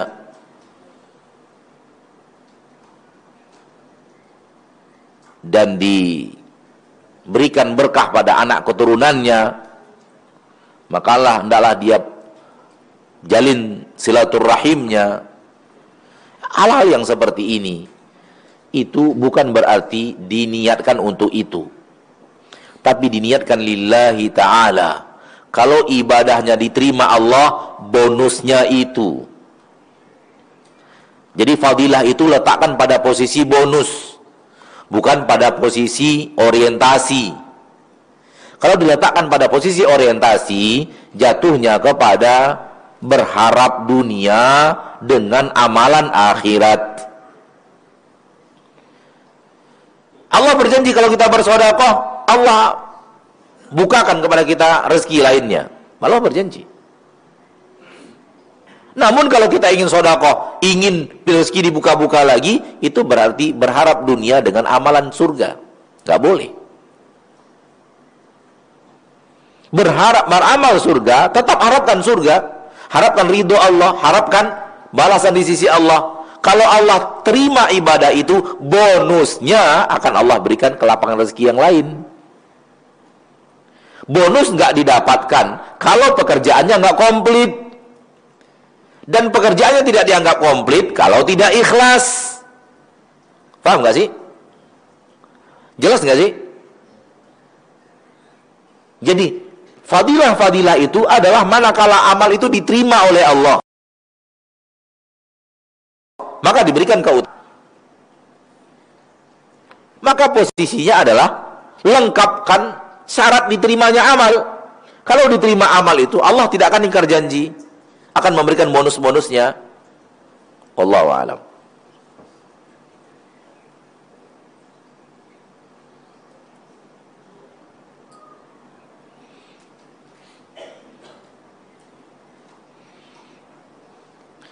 Ustadz mohon pencerahannya, saya sedang tukaran C V sama seorang akhwat, namun saya kurang sreg lihat mukanya. Namun agama akhwat tersebut baik Ustadz. Apakah salah saya memilih kriteria cantik menurut saya?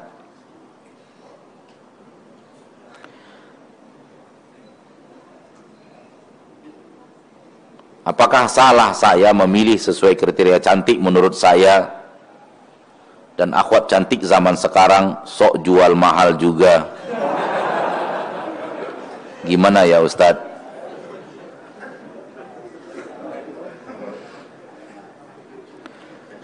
Kalau melihat kata-kata Anda, Anda pengejar kecantikan, bukan pengejar kesolehan.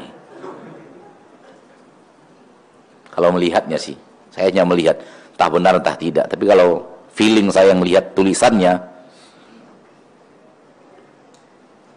memang cantik itu bagi Anda standar khusus yang penting harus, yang harus dipenuhi.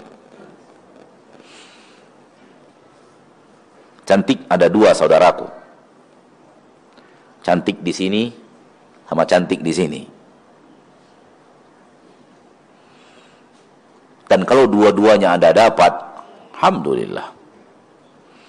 Tapi manusia langka itu. Ya, di sini ya cantik, di sini ya cantik juga. Langka itu sudah.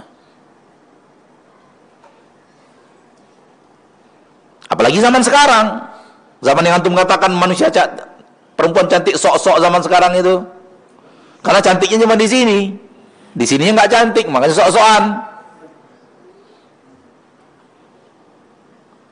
Rasul sudah mengatakan, pilihlah wanita karena agamanya kamu beruntung.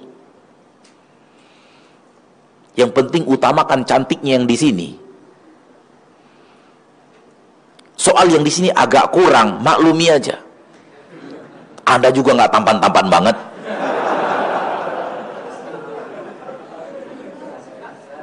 Kalau begini cara memilih suami istri, nggak kelar-kelar pernikahan manusia.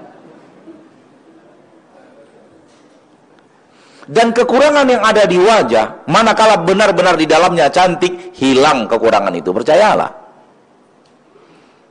Dan kecantikan yang ada di sini, manakala di sini ya buruk dan busuk, hilang kecantikannya.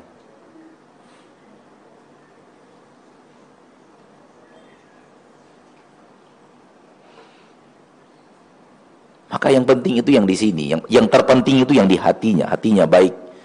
Orangnya sabar, orangnya penyayang, ya, orangnya rajin ibadah, rajin baca Quran, patuh kepada suami. Apapun yang diperintahkan, dia katakan, iya mas, saya kerjakan mas. Langsung dikerjakan. Itu yang yang yang terpenting untuk Anda cari. Kurang-kurang di sini maklumi, ya. Dan insya Allah kalau Anda punya wanita yang seperti itu, walaupun agak kurang di di di face-nya kurang misalnya, ya lambat laun hilang kekurangan itu. Percayalah sama saya. Nggak percaya juga nggak apa-apa.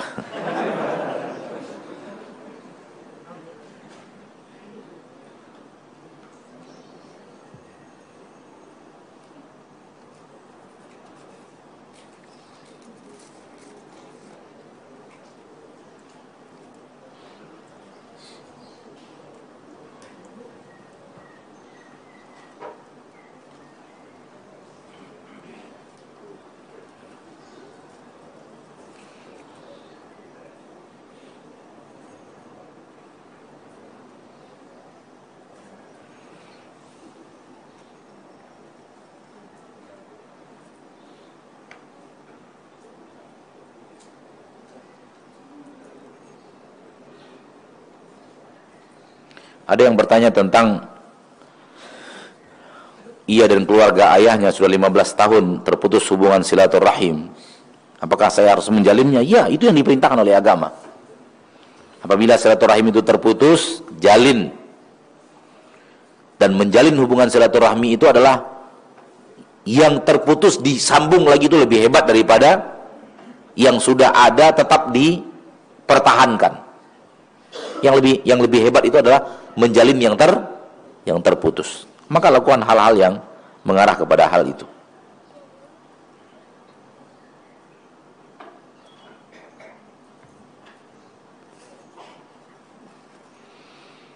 Apa yang harus saya lakukan jika tetangga memutar musik dengan volume sangat keras? Datangi baik-baik dan minta tolong, sampaikan kepadanya, maaf, maaf, maaf, saya terganggu, bisa nggak dikecilkan?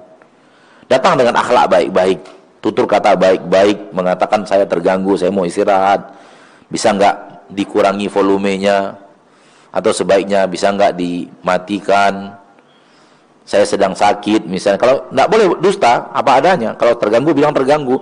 Mau tidur nggak bisa tidur, katakan apa adanya. Maaf mas, nggak tolong mas, dikecilkan lagi suaranya bisa nggak gitu. Baik-baik aja. Orang kalau datangi baik-baik juga akan dilayani baik, baik-baik.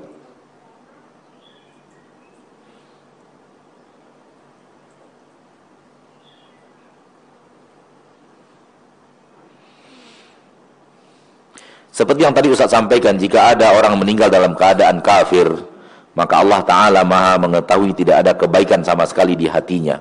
Lantas bagaimana dengan paman Rasulullah shallallahu alaihi wasallam? Bukankah dia diringankan azabnya di Jahannam karena ada kebaikan yang begitu besar semasa hidup kepada dakwah Rasulullah Sallallahu Alaihi Wasallam? Bisa dijawab nggak orang ini? Orang ini perlu dijawab nggak?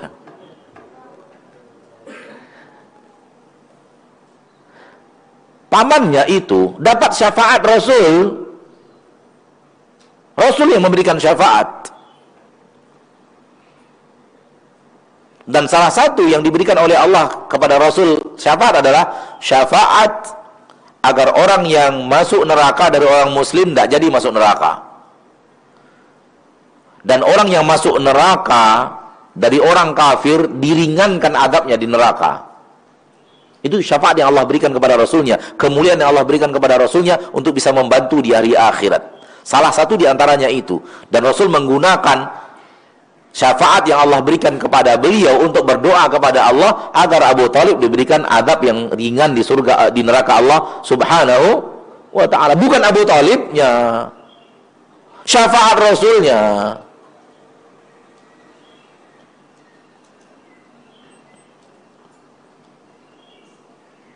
Abu Rasul berasa terbantu, namun Abu Talib melakukan itu himyatan, bukan dinan, bukan ta'atan lillah.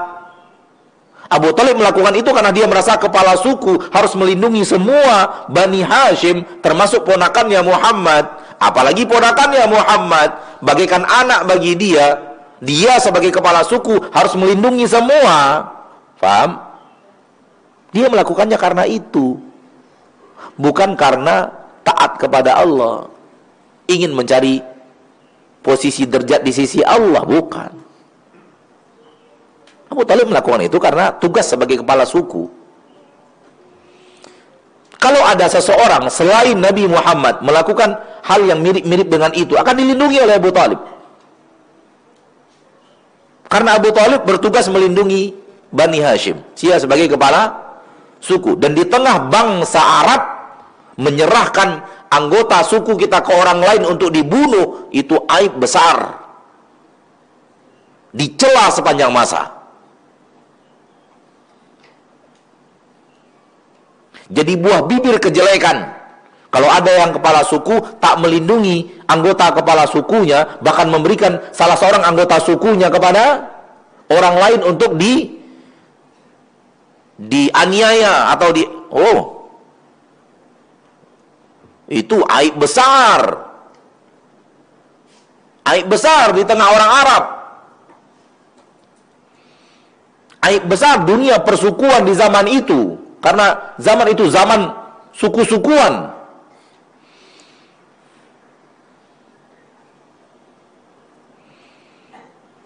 ma'ana illa ma'ana illa min ghaziyah. Apa? Apa syair Arabnya?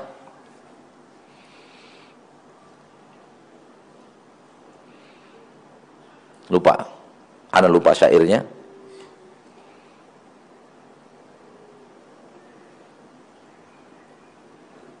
Ma'ana illa min ghaziyatain.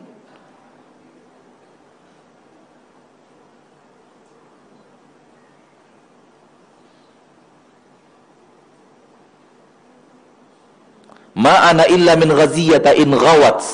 Ghawaitu wa in rashadat ghaziyatu arshudu. Kalau nggak salah ya. Ma'ana illa min ghaziyatain ghawat. Ghawaitu wa in rashadat ghaziyatu arshudu. Aku adalah salah seorang Bani Ghaziyah. Apapun yang terjadi, kalau Ghaziyah sesat, aku ikut sesat. Ghaziyah dapat petunjuk, aku dapat petunjuk. Apa yang penting aku Bani Ghaziyah. Jadi kesukuan yang sangat hebat di zaman itu. Dan tugas kepala suku melindungi anggotanya. Dan Abu Talib pemimpin suku Bani Hashim, berkewajiban melindungi seluruh Bani Hashim. Apalagi yang akan dilindungi ini ponaannya sendiri. Bertabrakan dengan pamannya Abu Lahab. Abu Lahab benar-benar loyal kepada musuh, tidak loyal kepada Bani Hashim. Sehingga dia katakan kepada Bani-bani yang lain yang memerangi Bani Hashim, terutama pada saat hisar, boikot, tidak diberi makan, tidak diberi minum, tidak di, tidak dilakukan perdagangan, paham? Di kota Mekah, Abu Lahab berlepas diri, saya nggak masuk mereka, saya masuk kalian, saya bersama kalian. Apa kata orang Arab di belakang Abu Lahab? Saya tak ingin ada seorang pun dari sukuku seperti dia. Paham tak itu? Saya tidak ingin ada seorang pun dari orang-orang suku saya seperti dia. Dan saya berharap seluruh musuh-musuh saya kayak dia.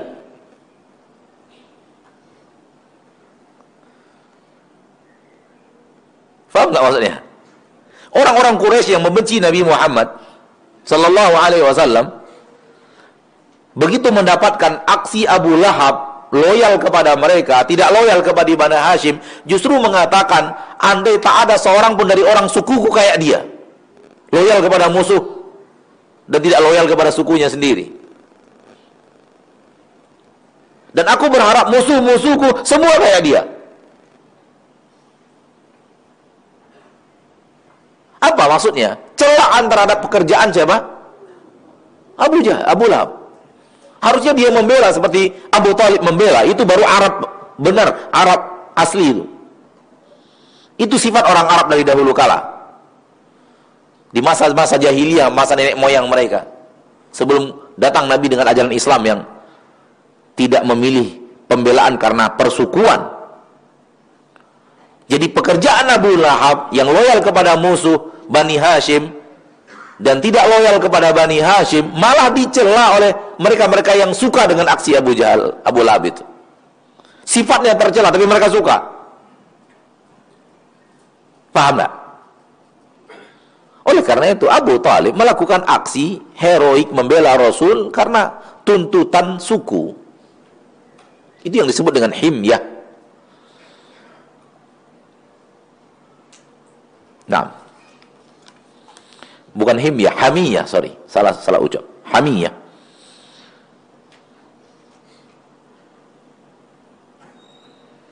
Sedang jalan menuju surga, justru melakukan hal yang menuju neraka. Maaf, saya kurang faham. Memang agak berat memang. Antum lagi pergi ke toko-toko buku, toko buku semuanya ajakan ke surga, ajakan menghindar dari neraka. Di toko buku itu antum ghibah dan namimah. Bukankah toko buku itu jalan ke surga? Betul tidak? Karena ngajak ke surga, ngajak jauh dari neraka. Justru antum mengerjakan pekerjaan neraka di jalan itu, di, so, di toko itu, kan aneh itu. Harusnya antum nyari nyari nerakanya, duduk cerita ghibah dan namimahnya, cerita aib orang itu di toko-toko buku yang toko buku memang toko buku menebar aib manusia, toko buku menebar aurat manusia. Nah, di situ ghibah cocok itu, karena toko buku neraka memang. Faham nggak sih? Allahu a'lam. Hal yang sama dengan yang lainnya. Antum pergi pengajian, jalan ke surga pengajian ini. Namun kalau pergi pengajian tujuan utamanya ngintai-ngintai akhwat, itu mencari jalan ke neraka di jalan surga. Pergi pengajian, pengajian jalan ke surga. Eh, kerjaan utamanya bukan itu. Duduk.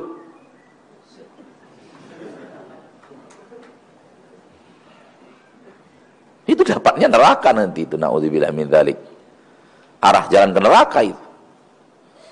Kenapa sih ngambil jalan ke neraka di jalan surga gitu? Adapun orang yang mencari wanita di tempat-tempat yang memang tempatnya neraka, ya wajar jalan neraka di tempat neraka. Paham nggak? Tapi ini kan jalan ke surga ini. Majelis-majelis taklim seperti ini.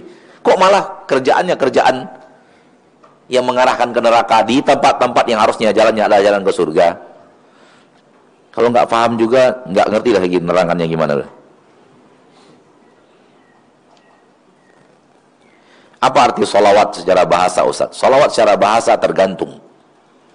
Kalau datangnya dari Allah, maka maknanya adalah pujian Allah kepada makhluk. Kalau datangnya dari malaikat, berarti doa malaikat kepada Allah agar hamba itu diampuni dan diberi rahmat. Dan kalau datangnya dari manusia kepada Nabi, salawat itu adalah mengucapkan sallallahu alaihi wasallam.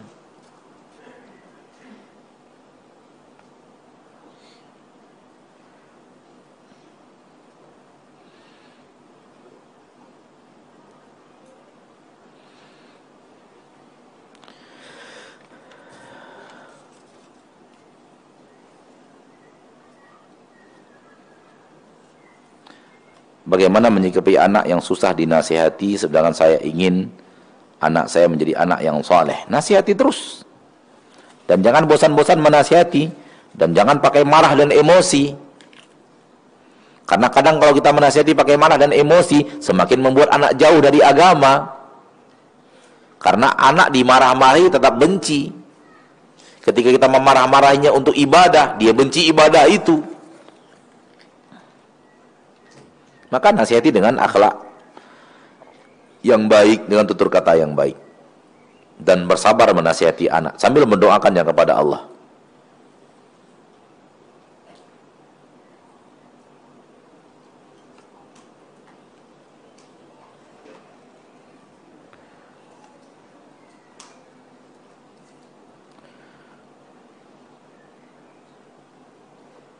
Ada tetangga yang hampir setiap bulan meminta bantuan kepada tetangga yang lain.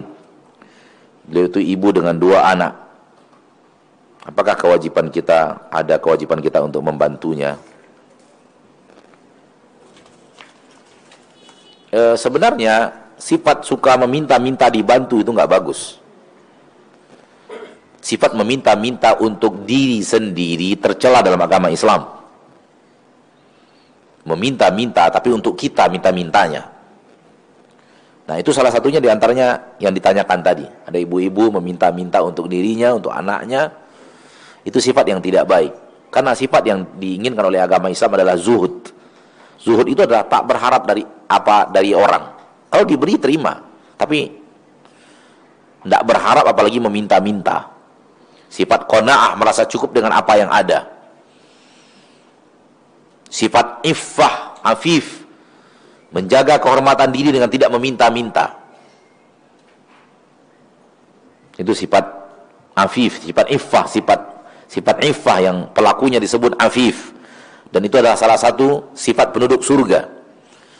Afifun muta'affifun du'iyal. Dia menjaga iffahnya dengan tidak meminta-minta, padahal dia punya anak banyak.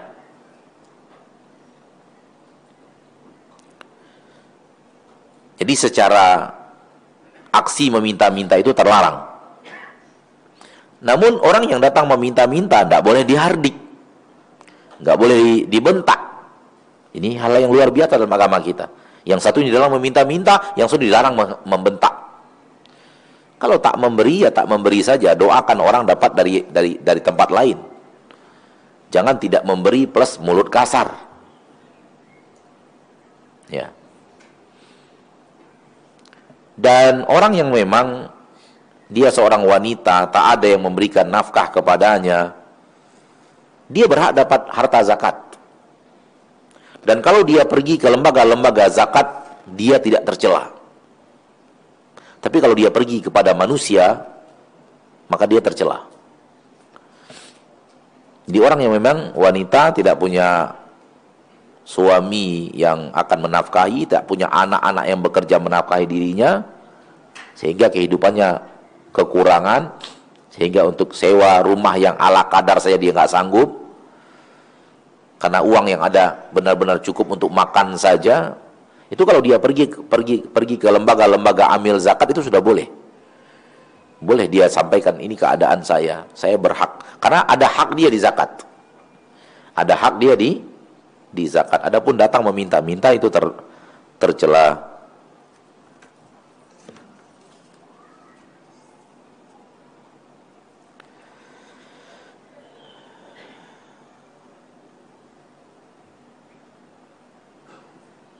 Apabila kita sedang berkumpul tiga atau empat orang, lalu salah satu di antara kita ada yang membicarakan menggibahi orang lain, sikap kita bagaimana? Larang dia berbicara untuk menggibah itu. Tegur dia, itu namanya nahi mung, nahi mungkar. Terjadi kemungkaran, larang. Ya, jangan. Nggak boleh. Jangan dilanjutkan pembicaraan seperti ini. Begitu. Harus ada di antara kita yang amar ma'ruf nahi, nahi mungkar. Apa hukumnya menggunakan peralatan makan yang menyerupai emas? Nggak apa-apa, menyerupai emas nggak apa-apa. Emas yang nggak boleh, menyerupai nggak apa-apa.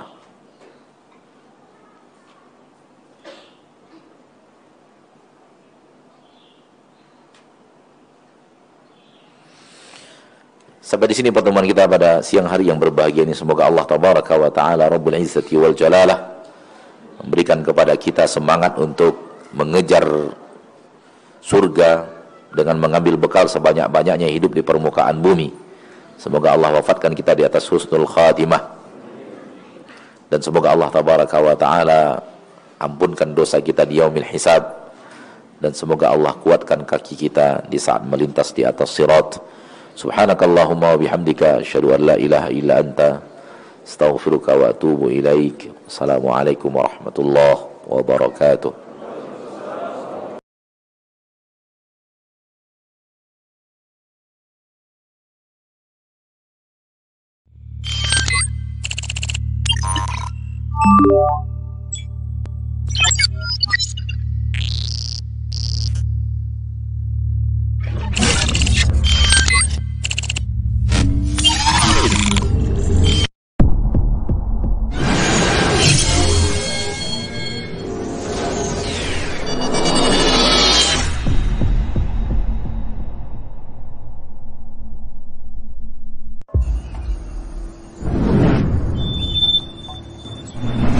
Assalamualaikum warahmatullahi wabarakatuh. Alhamdulillah, kita bersyukur kepada Allah Azza wa Jalla atas segala nikmat yang Allah berikan. Salat dan salam semoga senantiasa tercurahkan untuk baginda Nabi kita Muhammad alaihi salatu wassalam, yang dia senantiasa memotivasi umatnya untuk terus belajar menuntut ilmu. Dan semoga kita termasuk orang-orang yang bersemangat untuk menjadi pewaris para nabi. Ahibati fillah, alhamdulillah, Markas Sunnah Nusantara Al-Hijrah yang harapan kita segera akan berdiri dapat memberikan solusi untuk masalah-masalah yang ada, di mana kehadiran Markas Sunnah Nusantara ini yang namanya Al-Hijrah akan berusaha untuk memberikan yang terbaik buat umat, di mana mungkin banyak sekolah-sekolah yang sudah ada, tapi mereka juga tidak dapat menampung anak-anak yang ingin belajar. Bahkan yang ditolak lebih banyak daripada yang diterima. Mungkin sebagian mereka nggak mampu secara finansial untuk membiayai sekolah mereka. Yang insya Allah, Markas Sunnah Nusantara ini akan berusaha untuk ya tidak mengambil biaya. Kecuali yang diperlukan oleh para santri, para penuntut ilmu. Hanya biaya makan mereka mungkin. Sisanya, kita akan berusaha untuk membiayai sekolah ini berdiri. Untuk memberikan biaya kepada guru-guru, memberikan kesejahteraan kepada mereka. Tentunya semua itu diperlukan kontribusi antum semuanya. Karena terus terang, tanpa kerjasama yang baik, antara para ustadz dan antara para donatur dan kaum muslimin secara umum, mungkin tidak banyak yang kau sumbangkan, tapi niat. Barakallahu fikum, harapan kita, Markas Sunnah Nusantara akan memberikan jawaban untuk masalah-masalah yang ada. Bagaimana? Ditunggu kehadiran antum untuk bersama-sama membangun markas ini. Menjadi markas yang benar-benar memberikan manfaat tanpa memberatkan umat nantinya. Alhamdulillah, pintu kebaikan banyak sekali. Berapapun yang antum berikan. Itu sebagai bukti keimanan kita kepada Allah Azza wa Jalla. Bahwa kecintaan kita kepada harta tidak menghalangi kita untuk berbagi. Dan Markas Sunnah Nusantara Al-Hijrah menunggu antum semuanya. Jazakumullah khairan. Assalamualaikum warahmatullahi wabarakatuh.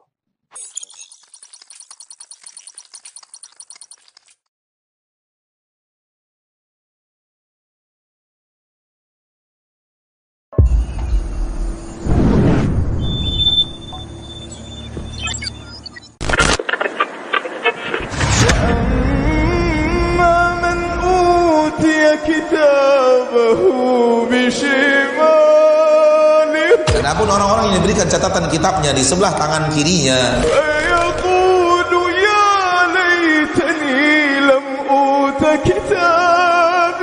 maka dia berkata, wahai celakanya aku, andai aku tidak diberikan kitabku, dan aku tidak tahu hisabku.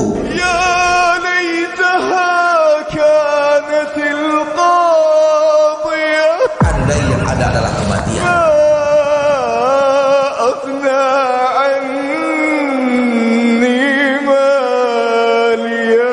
Ternyata hartaku tidak memberikan manfaat apapun untukku. Ternyata hartaku tidak memberikan manfaat apapun untukku. Kapan harta memberikan manfaat untuk manusia? Kalau dia diinfakkan di permukaan bumi. Itu satu-satunya cara untuk membuat harta kita bermanfaat di akhirat. Dan mereka-mereka yang tidak menggunakan hartanya untuk kepentingan akhiratnya, maka harta tidak akan memberikan manfaat apapun kepada mereka di akhirat. Kita tahu ya, harta yang tidak kita infakkan, kita tumpuk-tumpuk-tumpuk-tumpuk, pasti kita tinggalkan dengan kematian. Kita tinggalkan dengan kematian. Dan itu pasti akan terjadi. Dan ketika itu terjadi, jangankan di akhirat, ketika kematian akan datang saja menjemput, orang yang hartanya seperti itu sudah menyesal. Orang yang hartanya seperti itu sudah menyesal. Kita tidak ingin harta kita tidak bermanfaat di akhirat, infak. Karena apa yang kita infakkan itu, itu lebih harta kita yang sesungguhnya. Allah tabaraka wa ta'ala berfirman di dalam Al-Quranul Karim, menyuruh kita untuk melihat dunia ini adalah sesuatu yang kerdil. Qul, katakanlah, perhiasan dunia itu sesuatu yang sedikit. Allah menyuruh kita dalam ayat ini untuk menatap dunia dengan tatapan yang benar.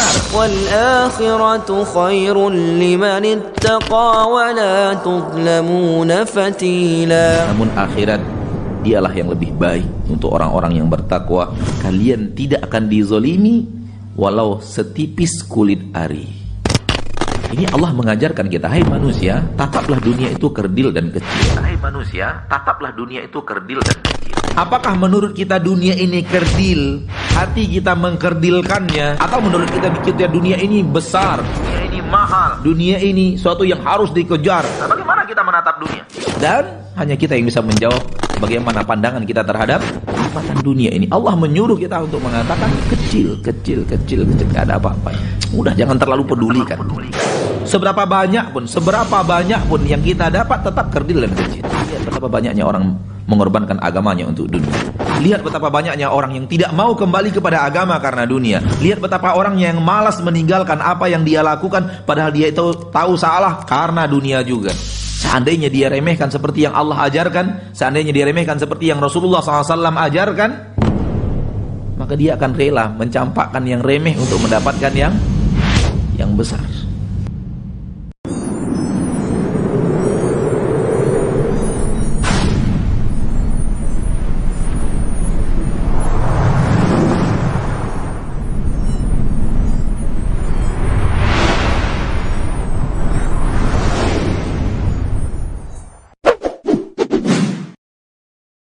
Apakah tetap berdosa jika orang lain menilai kita sombong padahal kita tidak ada niat sedikit pun untuk bersikap sombong? Tentunya tidak, ya. Kalau kita tidak berniat sombong, tahu-tahu orang nuduh kita sombong, maka kita tidak berdosa. Tetapi dianjurkan bagi kita untuk menghilangkan suudzon orang. Kalau kita gaya kita seperti ini